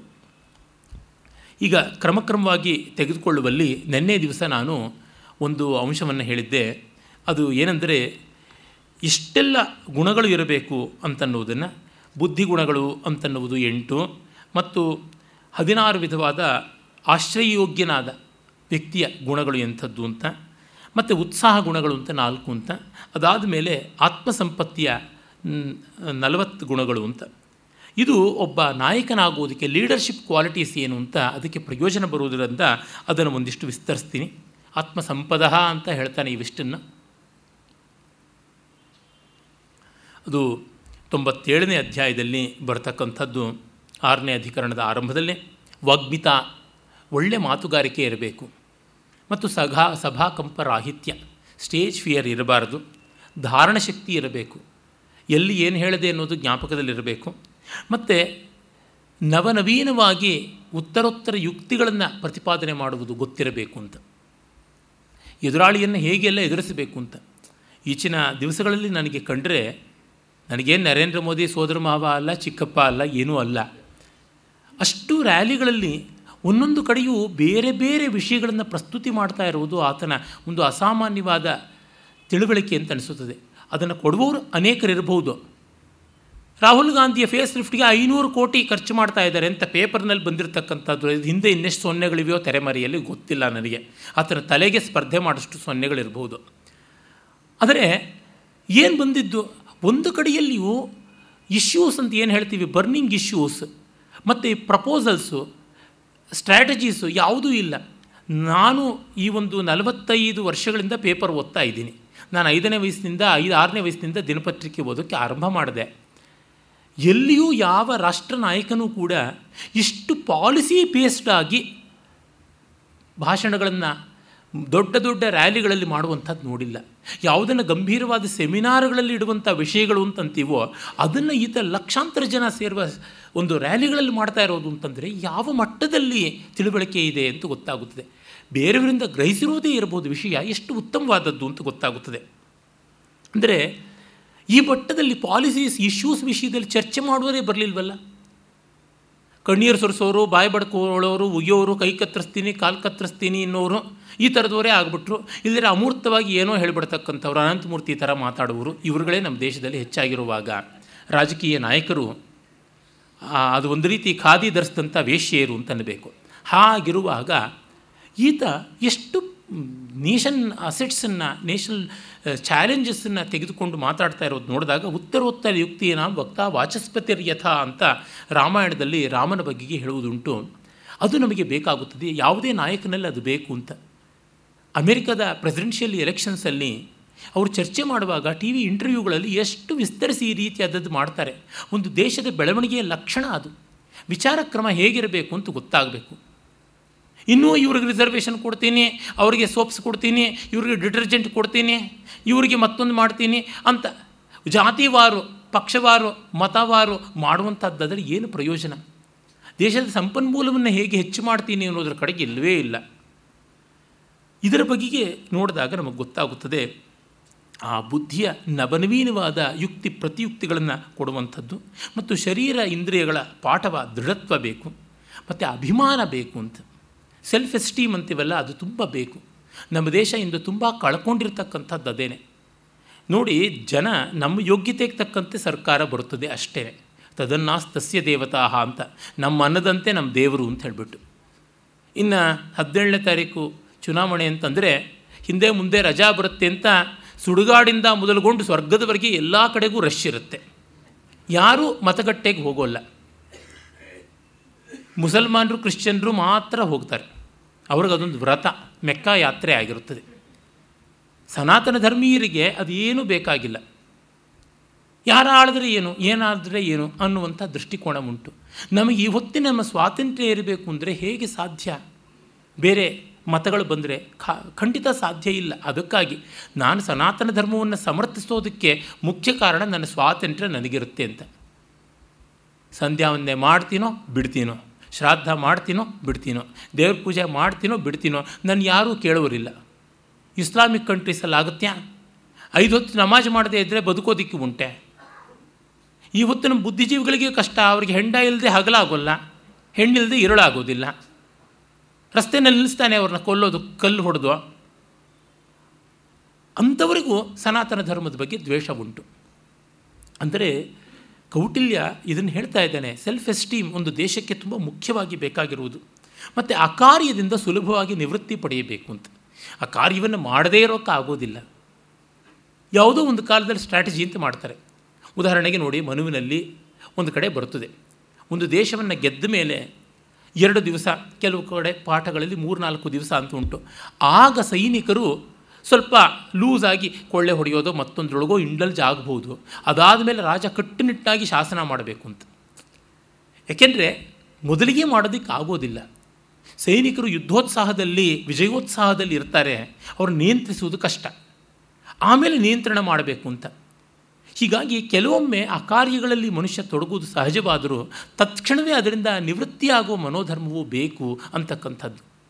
ಒಮ್ಮೆ ತಪ್ಪು ಮಾಡಿದ್ರು ತಪ್ಪಿಂದ ಮತ್ತೆ ತಿದ್ದಿಕೊಳ್ಳತಕ್ಕಂಥ ಸಹಸಾ ತಿದ್ದಿಕೊಳ್ಳುವ ಮನೋಧರ್ಮ ಬೇಕು ಅಂತಂತಾನೆ. ಮತ್ತು ಆನೆ, ಕುದುರೆ, ರಥ ಇತ್ಯಾದಿಗಳನ್ನು ನಡೆಸುವಲ್ಲಿ ಅವನಿಗೆ ಪ್ರಾವೀಣ್ಯ ಇರಬೇಕು ಅಂತ. ಮತ್ತು ಆಪತ್ಕಾಲದಲ್ಲಿ ಸೊಸೈನ್ಯವನ್ನು ತಾನೇ ನಡೆಸ್ತಕ್ಕಂಥ ಶಕ್ತಿವಂತನಾಗಿರಬೇಕು. ಮತ್ತು ಉಪಕಾರಕ್ಕೆ ಶಾಸ್ತ್ರವಿಹಿತವಾಗಿ ಪ್ರತ್ಯುಪಕಾರವನ್ನು ಮಾಡುವನಾಗಿರಬೇಕು. ಅಕಾರ್ಯಗಳ ಬಗೆಗೆ ನಾಚಿಕೆ ಇರಬೇಕು. ನಮ್ಮ ರಾಜಕಾರಣಗಳಿಗೆ ನಾಚಿಗೆಯೇ ಇಲ್ಲ.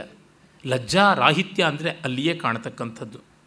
ಮತ್ತು ಸುಭಿಕ್ಷ ಕಾಲದಲ್ಲಿ ಅಪಾರವಾಗಿ ಧಾನ್ಯಾದಿಗಳ ಸಂಗ್ರಹವನ್ನು ಮಾಡಬೇಕು ಅಂತ. ಪ್ರೊಕ್ಯೂರ್ಮೆಂಟ್ ಬಹಳ ಮುಖ್ಯವಾಗಿ ಬೇಕಾದಂಥದ್ದು. ಮತ್ತು ವಿಪತ್ಕಾಲದಲ್ಲಿ ಹಂಚುವುದು ಬೇಕಂತೆ. ಅಂದರೆ ಪ್ರೊಕ್ಯೂರ್ಮೆಂಟ್ ಆ್ಯಂಡ್ ಡಿಸ್ಟ್ರಿಬ್ಯೂಷನ್ ಎರಡೂ ಕೂಡ ಬೇಕು. ಮತ್ತು ದೀರ್ಘಕಾಲದಿಂದ ಅನುವರ್ತಿತವಾದಂಥ ವಿಷಯವನ್ನು ಚೆನ್ನಾಗಿ ಪ್ರಜ್ಞೆಯಿಂದ ಊಹ, ಊಹೆ ಮಾಡ್ಕೊಂಡು ಹೋಗಬೇಕು ಅಂತ. ಅಂದರೆ ಅದನ್ನು ನ್ಯಾಚುರಲ್ಲಾಗಿ ಎಕ್ಸ್ಟೆಂಡ್ ಮಾಡಬೇಕು, ಹೇಗೆ ನಡೆದುಕೊಂಡು ಬಂದಿದೆ, ಹೇಗೆ ಬೆಳೆಯುತ್ತದೆ ಅಂತ. ಒಂದು ದೇಶದ ಜೀವನಾಡಿ ಏನು ಅಂತ ಗೊತ್ತಿರಬೇಕು. ನಮ್ಮ ದೇಶದ ಜನತೆಗೆ ಯಾವ ಭಾಷೆಯಲ್ಲಿ ಹೇಳಿದ್ರೆ ಅರ್ಥ ಆಗುತ್ತೆ. ಭಾಷೆ ಅಂದರೆ ನಾಟ್ ಜಸ್ಟ್ ಸ್ಪೋಕನ್ ವರ್ಡ್ ಅವರಿಗೆ ಯಾವ ಮಾಧ್ಯಮ, ಯಾವ ಭಾವ ಹೃದಯ ವೇದ್ಯವಾದದ್ದು ಅನ್ನುವುದನ್ನು ಅರ್ಥ ಮಾಡಿಕೊಂಡಿರಬೇಕಾಗುತ್ತದೆ.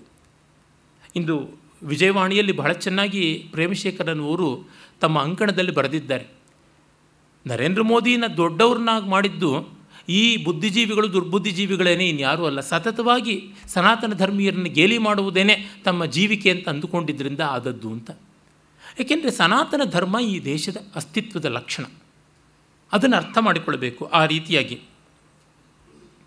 ಮತ್ತು ದೂರ ದೂರ ದೇಶದಲ್ಲಿ ಏನೇನು ನಡೀತಾ ಇರುತ್ತೆ ಅನ್ನೋದನ್ನು ಚಾರಚಕ್ಷವಾಗಿ ಸಕಲವೂ ತಿಳ್ಕೊಳ್ತಾ ಇರಬೇಕು. ನಿರಂತರವಾಗಿ ಎಲ್ಲ ಕಡೆಯಲ್ಲೂ ಗಮನ ಇಟ್ಟುಕೊಂಡಿರಬೇಕಾಗುತ್ತದೆ. ಆಮೇಲೆ ಸ್ವಸೈನ್ಯಕ್ಕೆ ಯುದ್ಧೋಚಿತವಾದ ಸ್ಥಾನ ಯಾವುದು, ಅಲ್ಲದ್ದು ಯಾವುದು, ಕಾಲ ಯಾವುದು ಇತ್ಯಾದಿಗಳು, ದೇಶ ಯಾವುದು ಇದನ್ನು ತಿಳಿದುಕೊಂಡಿರಬೇಕು. ಮತ್ತು ಪ್ರಭುಶಕ್ತಿ, ಮಂತ್ರಶಕ್ತಿ ಉತ್ಸಾಹ ಶಕ್ತಿ ಎನ್ನುವ ಶಕ್ತಿ ತ್ರಯದ ಬಗ್ಗೆ ಚೆನ್ನಾದ ತಿಳುವಳಿಕೆ ಇರಬೇಕು. ಮತ್ತು ಸಂಧಿ ಮಾಡಿಕೊಳ್ಳುವ, ಮುರಿಯುವ, ಯುದ್ಧ ಮಾಡುವ, ನಿಲ್ಲಿಸುವ ಇವೆಲ್ಲಲ್ಲಿಯೂ ಕೌಶಲವನ್ನು ಕಂಡಿರಬೇಕು. ಮತ್ತು ದೇಶಕಾಲಾನುಸಾರವಾಗಿ ವಿತರಣಶೀಲತೆ, ದಾನಶೀಲತೆ ಅದು ಇರಬೇಕು. ಪ್ರಜೆಗಳಿಗೆ ಷಡೀತಯ ಅಂತ ಏನು ಹೇಳ್ತಾರೆ? ಅತಿವೃಷ್ಟಿ ಅನಾವೃಷ್ಟಿ, ಅಗ್ನಿ ಪ್ರಮಾ, ಪ್ರಮಾದ, ಚೋರ ಪ್ರಮಾದ, ಶಲಭ, ಶುಕ ಇತ್ಯಾದಿಗಳ ಪ್ರಮಾದ ಅಂತ ಅವೆಲ್ಲದರಿಂದ ನಿಯಂತ್ರಣ ಹೇಗೆ ಮಾಡಬೇಕು? ಜನತೆಯನ್ನು ಹೇಗೆ ಕಾಪಾಡಬೇಕು ಅನ್ನೋದು ಗೊತ್ತಿರಬೇಕು. ನಿರಂತರವಾದ ಕೋಶ ವೃದ್ಧಿ ಅದರ ಕಡೆಗೆ ಗಮನ ಇರಬೇಕು. ಮತ್ತು ಯಾವ ಬಲಿಷ್ಠನಾದ ಶತ್ರುವಿನಲ್ಲಿ ಸಂಧಿ ಮಾಡಿಕೊಳ್ಳಬೇಕು? ಎಲ್ಲಿ ಗೂಢಚಾರರಿಂದ ಆ ಸಂಧಿಯನ್ನು ಮುರಿಯಬೇಕು? ಮತ್ತು ತನ್ನ ಅಭ್ಯುದಯ ಸ್ಥಾನವನ್ನು ಹೇಗೆ ಕಾಪಾಡಿಕೊಳ್ಳಬೇಕು? ತನಗೆ ಅಭಯ ಕೊಡ್ತಕ್ಕಂಥ ಮಿತ್ರವರ್ಗ ಯಾವುದುಂಟು, ಅದನ್ನು ಕಾಪಾಡಿಕೊಳ್ಳಬೇಕು. ಮಂತ್ರಾಲೋಚನೆಯನ್ನು ಹೇಗೆ ರಕ್ಷಣೆ ಮಾಡಿಕೊಳ್ಳಬೇಕು? ಆಮೇಲೆ ತನ್ನ ಅಂತರಿಂಗಿತವನ್ನು ಒಂದು ಚೂರು ತೋರ್ಪಡಿಸದೆ ಹೇಗೆ ನಡ್ಕೊಳ್ಬೇಕು? ಮತ್ತು ಎಲ್ಲಿಯೂ ಸಿನಿಸಿಸಮ್ ಅಂತೀವಲ್ಲ, ಆ ರೀತಿಯಾದ ಒಂದು ವಕ್ರದೃಷ್ಟಿ ಇಲ್ಲದೇ ಇರಬೇಕು. ಪಾಸಿಟಿವಿಟಿ ಅನ್ನೋದು ಬೇಕು. ಕಾಮ, ಕ್ರೋಧ, ಲೋಭ, ಚಾಪಲ್ಯ ಮತ್ತು ಅಸಮೀಕ್ಷಕಾರಿತ್ವ, ದುಡುಕುತನ ಇತ್ಯಾದಿಗಳು ಯಾವುದೂ ಇರಬಾರದು. ಪ್ರಜಾದ್ರೋಹಕ್ಕೆ ಕನಸು ಮನಸ್ಸಿನಲ್ಲಿಯೂ ತಲೆ ಹಾಕಬಾರದು.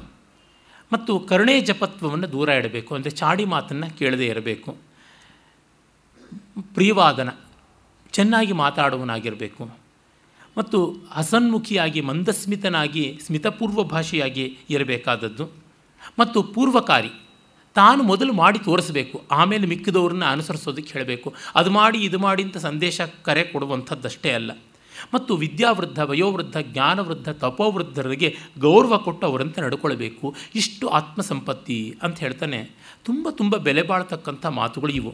ಅಂದರೆ ಇಷ್ಟಿದ್ದ ನಾಯಕ ಎಲ್ಲಿಯೂ ವಿರಳವೆ. ಭಗವಾನ್ ಶ್ರೀಕೃಷ್ಣನಂಥವರಲ್ಲಿ ಮಾತ್ರ ಕಾಣಬಹುದು. ಆದರೆ ಕೂಡಿದ ಮಟ್ಟಿಗೂ ನಮ್ಮ ವಲಯದಲ್ಲಿ ಹಾಗೆ ಯಾರಿದ್ದಾರೆ ಅವರನ್ನು ನಾವು ಕಾಣಬೇಕು. ಅವರಿಗೆ ನಮ್ಮ ಶ್ರದ್ಧೆ, ಮತ, ವಿಶ್ವಾಸ ಎಲ್ಲವನ್ನು ಸಲ್ಲಿಸಬೇಕು ಅನ್ನುವಂಥದ್ದು ಗೊತ್ತಾಗುತ್ತದೆ.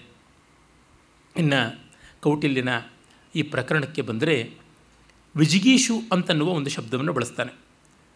ಅದು ತುಂಬ ಪರಿಭಾಷಾ ಭೂಯಿಷ್ಠವಾಗಿರುವುದು ಅರ್ಥಶಾಸ್ತ್ರ.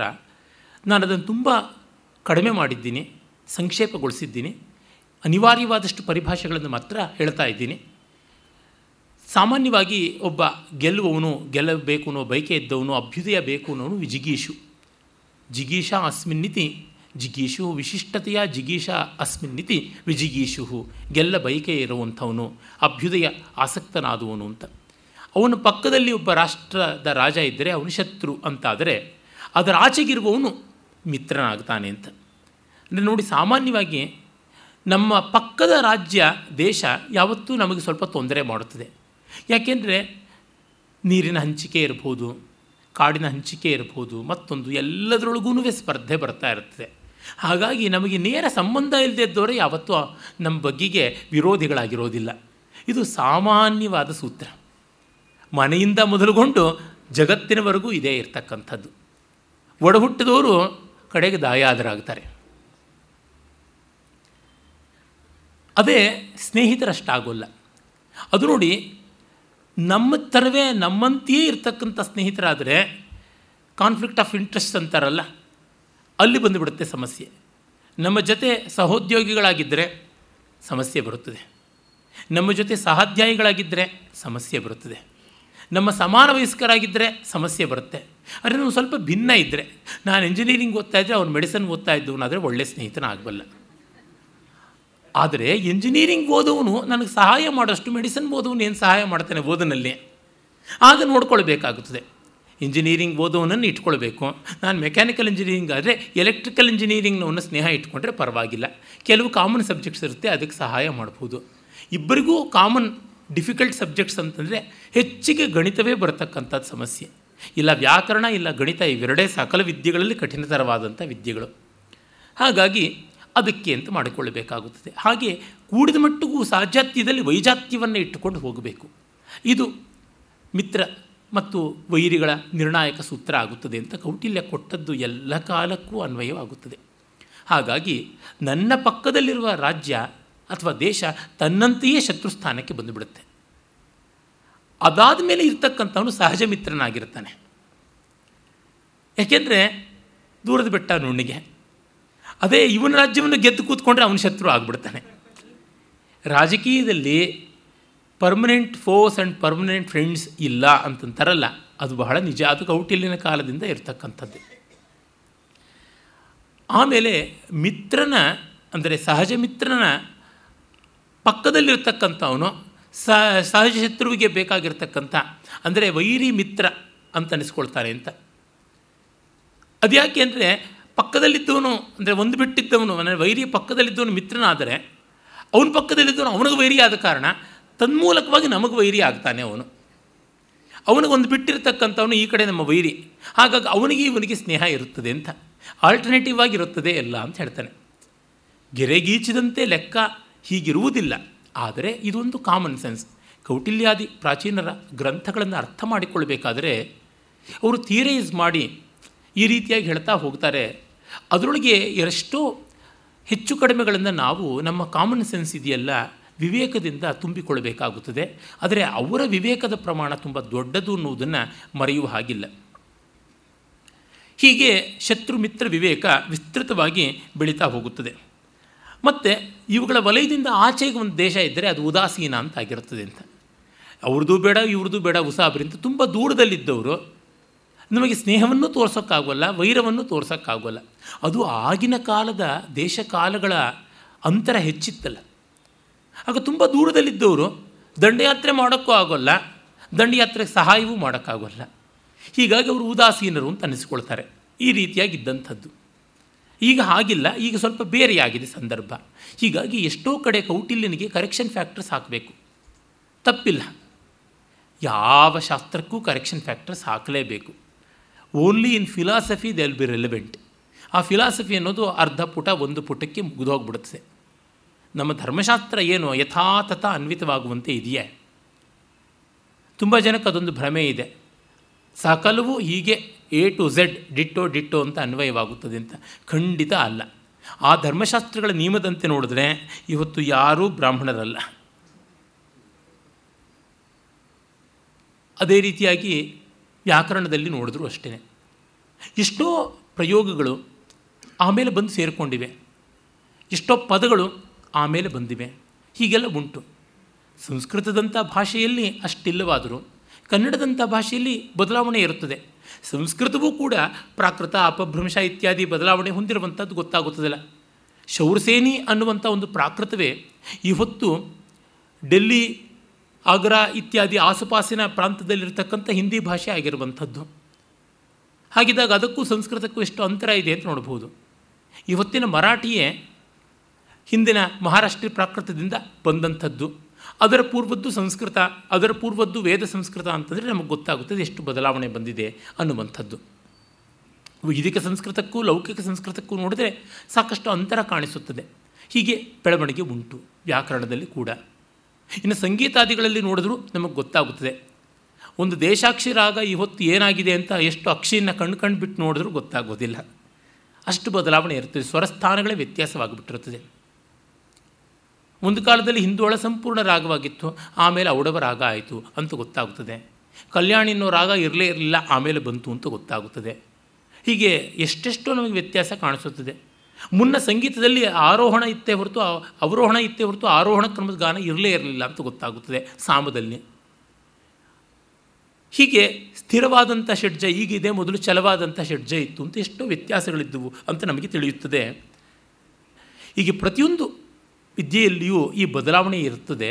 ಅದನ್ನು ನೋಡಿಕೊಂಡು ತದನುರೋಧವಾಗಿ ನಾವು ಕಂಡಾಗ ಅರ್ಥಶಾಸ್ತ್ರಕ್ಕೂ ಕೂಡ ಡೇಟಿಂಗ್ ಅನ್ನುವುದಿದೆ ವೇರ್? ಅರ್ಥಶಾಸ್ತ್ರ will become outdated only with the details not with the philosophy ಕೆಲವು ಗೌರ್ನಿಂಗ್ ಫಿಲಾಸಫಿ ಅಂತ ಪ್ರತಿಯೊಂದು ಅಧ್ಯಾಯದಲ್ಲೂ ಬರ್ತಲ್ಲ ಅದು ಮಾತ್ರ ಯಾವ ರೀತಿಯಲ್ಲೂ ತಪ್ಪಾಗಿಲ್ಲ ಅನ್ನುವುದನ್ನು ನಾವು ನೋಡ್ಬೋದು. ಅವನು ಹೇಳ್ತಾನೆ, ಮೂರು ಬಗೆಯ ಶತ್ರುಗಳಿರ್ತಾರೆ ಅಂತ. ಸ್ವಾಭಾವಿಕ ಶತ್ರುಗಳು ಸಹಜ ಶತ್ರುಗಳು ಅವು. ಮತ್ತು ಕೃತ್ರಿಮ ಶತ್ರುಗಳು ಅಂತ. ಸ್ವಾಭಾವಿಕ ಶತ್ರುಗಳು ಅಂತಂದರೆ ಒಂದು ರಾಜ್ಯದ ಅಕ್ಕಪಕ್ಕದಲ್ಲಿರ್ತಕ್ಕಂಥವ್ರು. ಮತ್ತು ಸಹಜ ಶತ್ರುಗಳು ಅಂತಂದರೆ ರಾಜನ ಒಡಹುಟ್ಟಾಗಿ ಬಂದಿರತಕ್ಕಂಥವರು, ದಾಯಾದರು ಇತ್ಯಾದಿಗಳು. ಈ ಕಾಲದಲ್ಲಿ ಫೆಲೋ ಪಾರ್ಟಿ ಮೆನ್ ಅನ್ಬೋದು. ಅದ್ವಾನಿ, ಯಶವಂತ್ ಸಿಂಗ್ ಮೊದಲಾದವರು, ಸುಷ್ಮಾ ಸ್ವರಾಜ್ ಎಲ್ಲ ಇದ್ದಾರಲ್ಲ ಆ ರೀತಿಯಾಗಿ ಅಂತ ಅನ್ಬೋದು. ಅದಾದಮೇಲೆ ಕೃತ್ರಿಮ ಶತ್ರುಗಳು ಅಂತ. ಕೃತ್ರಿಮ ಶತ್ರುಗಳು ಅಂತಂದರೆ ಯಾವುದೋ ಕೆಲವು ಇಶ್ಯೂಸ್ಗಾಗಿರ್ತಾರೆ, ಹೊಟ್ಟೆಪಾಡಿಗಾಗಿರ್ತಾರೆ. ಈಗ ದುಡ್ಡು ಕೊಟ್ಟು ಭೃತಕ ಅಂತ ಸೈನ್ಯ ಉಂಟು. ಅಂದರೆ ಯಾವುದನ್ನು ನಾವು ಮರ್ಸಿನರೀಸ್ ಅಂತ ಕರಿತೀವಿ, ಹಾಗಾಗಿ ಹಣಕ್ಕಾಗಿ ಯುದ್ಧ ಮಾಡೋರು. ಅವರು ಶತ್ರುಗಳಲ್ಲ. ನಮ್ಮ ಕಡೆ ಹಣ ಇದ್ದು ಅವ್ರು ನಾವು ಅವ್ರಿಗೆ ಕೊಟ್ಟರೆ ಅವರು ನಮ್ಮ ಕಡೆಗೆ ನಿಂತು ಯುದ್ಧ ಮಾಡ್ತಾರೆ. ಈ ರೀತಿಯಾಗಿ ಕೃತ್ರಿಮ ಶತ್ರುಗಳು ಅಂತ. ಯಾವುದೋ ಒಂದು ಸಣ್ಣ ಪುಟ್ಟ ವಿಷಯಗಳಲ್ಲಿ ಮನಸ್ತಾಪ, ಅಭಿಪ್ರಾಯ ಭೇದ ಬಂದು ಆಗಿರ್ತಕ್ಕಂಥದ್ದು ಅಂತ ಇದನ್ನು ಗಮನಿಸಿಕೊಳ್ಳಬೇಕು. ಸಹಜ ಶತ್ರು, ಸ್ವಾಭಾವಿಕ ಶತ್ರು, ಕೃತ್ರಿಮ ಶತ್ರುಗಳು ಯಾರು ಅಂತ. ಕೃತ್ರಿಮ ಶತ್ರುಗಳನ್ನು ಬಹಳ ಬೇಗ ಬದಲಾಯಿಸಿಕೊಳ್ಳಬಹುದು. ಆದರೆ ಸ್ವಾಭಾವಿಕ ಶತ್ರುಗಳನ್ನು ಅಂಕಿಯಲ್ಲಿಡುವುದು ಕಷ್ಟ. ಸಹಜ ಶತ್ರುಗಳನ್ನಂತೂ ಅಂಕಿಯಲ್ಲಿಡುವುದು ಮತ್ತೂ ಕಷ್ಟ. ಆಲಿವಂಕವಾರು ಆತ್ಮಬಂಧುವಲೈರಿ, ತನ್ ತಲ್ಲಿವಂಕವಾರು ತಗಿನ ಕೊಳದಿ ತಂಡ್ರಿವಂಕವಾರು ದಾಯಾದುಲಾಯರ ವಿಶ್ವದಾಭಿರಾಮ ವಿನರವೇಮ ಅಂತ ಹೇಳ್ತೀವಿ. ದಾಯಾದ ಕಲಹವನ್ನು ಎದುರಿಸೋದು ತುಂಬ ಕಷ್ಟ. ಅದೇ ತರಹ ಇಂಟಿಲೋ ಕಲಹ ಅಲ್ಲಿ ವಿಂತಿಂತ ಕಾದಯ್ಯ ವಿಶ್ವದಾಭಿರಾಮ ವಿನರವೇಮ ಅಂದ. ಮನೆ ಜಗಳ, ಕಣ್ ಚಪ್ಪಿಲೋನಿ ರಾಯಿ, ಚೆವಿಲೋನಿ ಜೋರೀಗ, ಕಂಟಿಲೋನಿ ನುಳುಸು ಕಾಲಿಮುಲ್ಲು, ಇಂಟಿಲೋ ಕಲಹ ಅಲ್ಲಿ ವಿಂತಿಂತ ಕಾದಯ್ಯ ಅಂತ. ಕಣ್ಣೊಳಗಿನ ಕಸ, ಕಿವಿಯೊಳಗಿನ ಹುಳ ಚಪ್ಪಲಿ ಒಳಗಿನ ಕಲ್ಲು, ಮನೆಯೊಳಗಿನ ಜಗಳ. ಹೇಳ್ಕೊಳಕ್ಕಾಗೋಲ್ಲ. ಆದರೆ ಕಷ್ಟ ಮಾತ್ರ ಹೇಳಲಾಗದಷ್ಟು ತೊಂದರೆ ಅಂತ. ಹೀಗೆ ಆ ರೀತಿಯಾದ ಸಹಜ ಶತ್ರುಗಳ ಸಮಸ್ಯೆ ಅವನ್ನು ಹೇಳ್ತಾನೆ. ಆಮೇಲೆ ಸೈನ್ಯದಲ್ಲಿ ಯಾವ ರೀತಿಯಾಗಿ ವ್ಯವಹಾರವನ್ನು ಮಾಡಿಕೊಳ್ಳಬೇಕು? ಮಿತ್ರ ಪಕ್ಷವನ್ನು ಹೇಗೆ ಬಲಿಷ್ಠ ಮಾಡಿಕೊಳ್ಬೇಕು ಇದನ್ನೆಲ್ಲವನ್ನು ಅವನು ಬಹಳ ಚೆನ್ನಾಗಿ ಹೇಳ್ತಾನೆ. ಆಗ ಸೈನ್ಯದಲ್ಲಿ ಪಾರಂಪರಿಕರಾಗಿ ಸೈನಿಕರಾಗಿರ್ತಾರೆ, ಸೈನ್ಯಶೀಲತೆ ಇರುತ್ತದೆ, ಯುದ್ಧವೀರರಾಗಿರ್ತಾರೆ, ಯೋಧರ ಲಕ್ಷಣವನ್ನು ಹೊಂದಿರತಕ್ಕಂಥವರು ಅವರನ್ನು ಗಟ್ಟಿಯಾಗಿ ಹಿಡಿಬೇಕು ಅಂತಂತಾನೆ. ಹೇಳ್ತಾನೆ ಪಿತೃಪೈತಾಮಹೋ ನಿತ್ಯೋ ವಶ್ಯಸ್ತು, ವಶ್ಯಸ್ತುಷ್ಟ ಭೃತ ಪುತ್ರಧಾರ ಪ್ರವಾಸೇಶು ಅಸಂವಾದಿತ ಸರ್ವತ್ರ ಅಪ್ರತಿತೋ ದುಃಖಸಹೋ ಬಹುಯುದ್ಧ, ಸರ್ವಯುದ್ಧ ಪ್ರಹರಣ ವಿದ್ಯಾವಿಶಾರದ, ಸರ್ವವೃದ್ಧಿ ಕ್ಷಯಿಕ ಕೃತ್ವತ್ವಾತ್ ಕ್ಷತ್ರಪ್ರಾಯ ಇತಿ ದಂಡ ಸಂವಿತ ಅಂತ. ಅವನು ಚೆನ್ನಾಗಿ ತಲೆ ತಲೆಮಾರುಗಳಿಂದ ಸೈನ್ಯದಲ್ಲಿ ಕೆಲಸ ಮಾಡಿದವನಾಗಿರಬೇಕು, ರಕ್ತದಲ್ಲಿ ಸ್ವಾಮಿನಿಷ್ಠೆ ಇರಬೇಕು, ನಿರಂತರವಾಗಿ ಯುದ್ಧಶೀಲನಾಗಿರಬೇಕು, ದೃಷ್ಟ ಜಯನಾಗಿರಬೇಕು, ಈ ಥರದ್ದೆಲ್ಲ ಇರಬೇಕು ಅಂತ. ಈ ಮಾರ್ಷಲ್ ರೇಸಸ್ ಅಂತಲೇ ಕರೀತಾರೆ. ಆ ರೀತಿಯಾದದ್ದು. ನಮ್ಮ ದೇಶದಲ್ಲಿ ನೋಡಿ ಜಾಠರು ಅಂತ ಯಾರಿದ್ದಾರೆ? ಜಾಠ ಅನ್ನೋದು ಯೋಧ ಅನ್ನೋ ಶಬ್ದದಿಂದಲೇ ಬಂದಂಥದ್ದು. ಯೋಧ ಅನ್ನೋದು ಜೋಧ ಆಗಿ ಜೋಧ ಅನ್ನೋದು ಜಾಠ ಅಂತ ಆಗಿರತಕ್ಕಂಥದ್ದು ಅಂತ ಗೊತ್ತಾಗುತ್ತದೆ. ಮತ್ತು ಸಿಖ್ಖರು, ಅವರು ಒಂದು ಪಂಗಡ ಅಲ್ಲಿಯೇ. ಮತ್ತು ರಜ, ರಜಪುತ್ ಅಂತ ಏನು ಕರಿತೀವಿ? ರಾಜಪುತ್ರರು ಅವರು. ಮತ್ತು ಮರಾಠರು, ಆಮೇಲೆ ಈ ಕೊಡವರು ಯಾರಿದ್ದಾರೆ ಅವರು? ಮತ್ತು ಡೋಗ್ರಿಗಳು ಗೂರ್ಖಾ, ಗೋರಕ್ಷ ಆ ರಾಷ್ಟ್ರದಿಂದ ಬಂದಂಥವರು. ಗೂರ್ಖಾ ಲ್ಯಾಂಡ್ ಅಂತ. ಇವರುಗಳಿಗೆ ಹೆಚ್ಚು ದಕ್ಷತೆ ಉಂಟು, ಬಲಿಷ್ಠತೆ ಉಂಟು ಅಂತ. ಇಲ್ಲಿ ನೋಡಿ ಹೆಚ್ಚು ಕಡಿಮೆ ಇವರೆಲ್ಲ ಒಂದಲ್ಲ ಒಂದು ರೀತಿ ಪರ್ವತ ಪ್ರಾಂತಕ್ಕೆ, ಮರುಭೂಮಿಯ ಪ್ರಾಂತಕ್ಕೆ ಈ ಥರ ಸೇರಿದವರು. ಅಂದರೆ ಎಲ್ಲಿ ಹಾರ್ಡ್ಶಿಪ್ಸ್ ಅಂತೀವಲ್ಲ, ಕಷ್ಟ ಇತ್ಯಾದಿಗಳೇ ಉಂಟು, ಜೀವಿಕೆಯೇ ಕಷ್ಟ ಉಂಟು, ಅಲ್ಲಿ natural power and potential to face hardships ಬಂದಿರುತ್ತದೆ. ಅಂಥವ್ರ ಕೈನಲ್ಲಿ ಆಗುತ್ತದೆ. ದಕ್ಷಿಣ ಕರ್ನಾಟಕದಿಂದ ಬೆಚ್ಚಗೆ ಕಾವೇರಿ ನದಿ ತೀರದಲ್ಲಿದ್ದವ್ರು ಏನೂ ಇಲ್ಲ. ರಾಗಿ ಮುದ್ದೆ ತಿಂದುಕೊಂಡಿರ್ತಾರಷ್ಟೇ. ನೆಮ್ಮದಿಯಾಗಿರೋರು ಏನು ಮಾಡ್ತಾರೆ? ಏನು ಮಾಡೋಕ್ಕಾಗೋದಿಲ್ಲ. ಈ ರೀತಿಯಾದ ಕಷ್ಟ ಸಹಿಷ್ಣುತೆ ಬೇಕು. ಅರಬ್ಬರು ಯಾಕೆ ಆ ಥರ ಆದರು?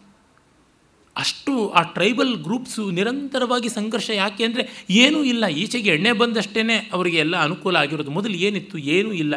ಬೇರೆಯವ್ರ ಮೇಲೆ ಬಿದ್ದು ತಿನ್ನಬೇಕಾಗಿತ್ತು ಒಂದು ಮಾತಲ್ಲಿ ಹೇಳಬೇಕು ಅಂತಂದರೆ ಆ ಇಡೀ ಪ್ರಾಂತವೆಲ್ಲ ಒಂದು ಆ ಜನ್ಮ ದರೋಡೆಕೋರರದು ಅಂತ ಕರೀಬೇಕು.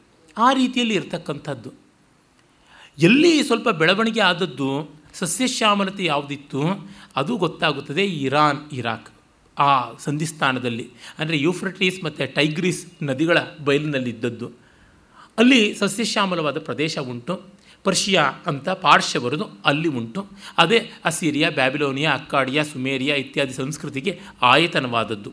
ಅದರಿಂದ ಆಚೆಗೆ ಈಸ್ಟ್ ಸೌದಿಯಲ್ಲೆಲ್ಲ ಏನು, ಏನೂ ಇಲ್ಲ. ಆಗ ಅವರಿಗೆ ನಾವು ಕಳ್ಕೊಳ್ಳೋದೇನು? ಏನೂ ಇಲ್ಲ. ಬಂದರೆ ಸರ್ವಸ್ವೂ ಬಂತು, ಹೋದರೆ ಏನೂ ಹೋಗೋಲ್ಲ. ಏನು ಏನುಂಟು ಹೋಗೋದಕ್ಕೆ ಅನ್ನೋ ಒಂದು ಕೆಚ್ಚು ಬರುತ್ತದೆ. ಆ ರೀತಿಯಾಗಿದ್ದವರಲ್ಲಿ ಯೋಧರ ಶೀಲತೆ ಸಹಜವಾಗಿರುತ್ತದೆ. ಹಾಗೆ ಬಂದದ್ದು. ಅದರಿಂದ ಇಸ್ಲಾಮಿನ ಒಂದು ಕ್ರೌರ್ಯಕ್ಕೆ ಮುಖ್ಯ ಕಾರಣ ಅಲ್ಲಿಯ ಬುಡಕಟ್ಟುಗಳ ರಚನೆ. ಅವರುಗಳ ದುರ್ಭರವಾದ ಜೀವನ ಪದ್ಧತಿ. ಅದು ಬಹುಮಟ್ಟಿಗೆ ಪ್ರಾಣಿ ಮಾತ್ರವಾದಂಥ ರೀತಿಯಲ್ಲಿದ್ದಂಥದ್ದು. ಹಾಗೆ ನಾವು ನೋಡ್ತೀವಿ ಗ್ರೀಕರಲ್ಲಿ ಕೂಡ ಆ ಥರ ವಾರಿಯರ್ ರೇಸ್ ಅಂತ ಯಾವುದಿತ್ತು ಅಂದರೆ ಸ್ಪಾರ್ಟನ್ರಲ್ಲಿ ಕಾಣ್ತೀವಿ.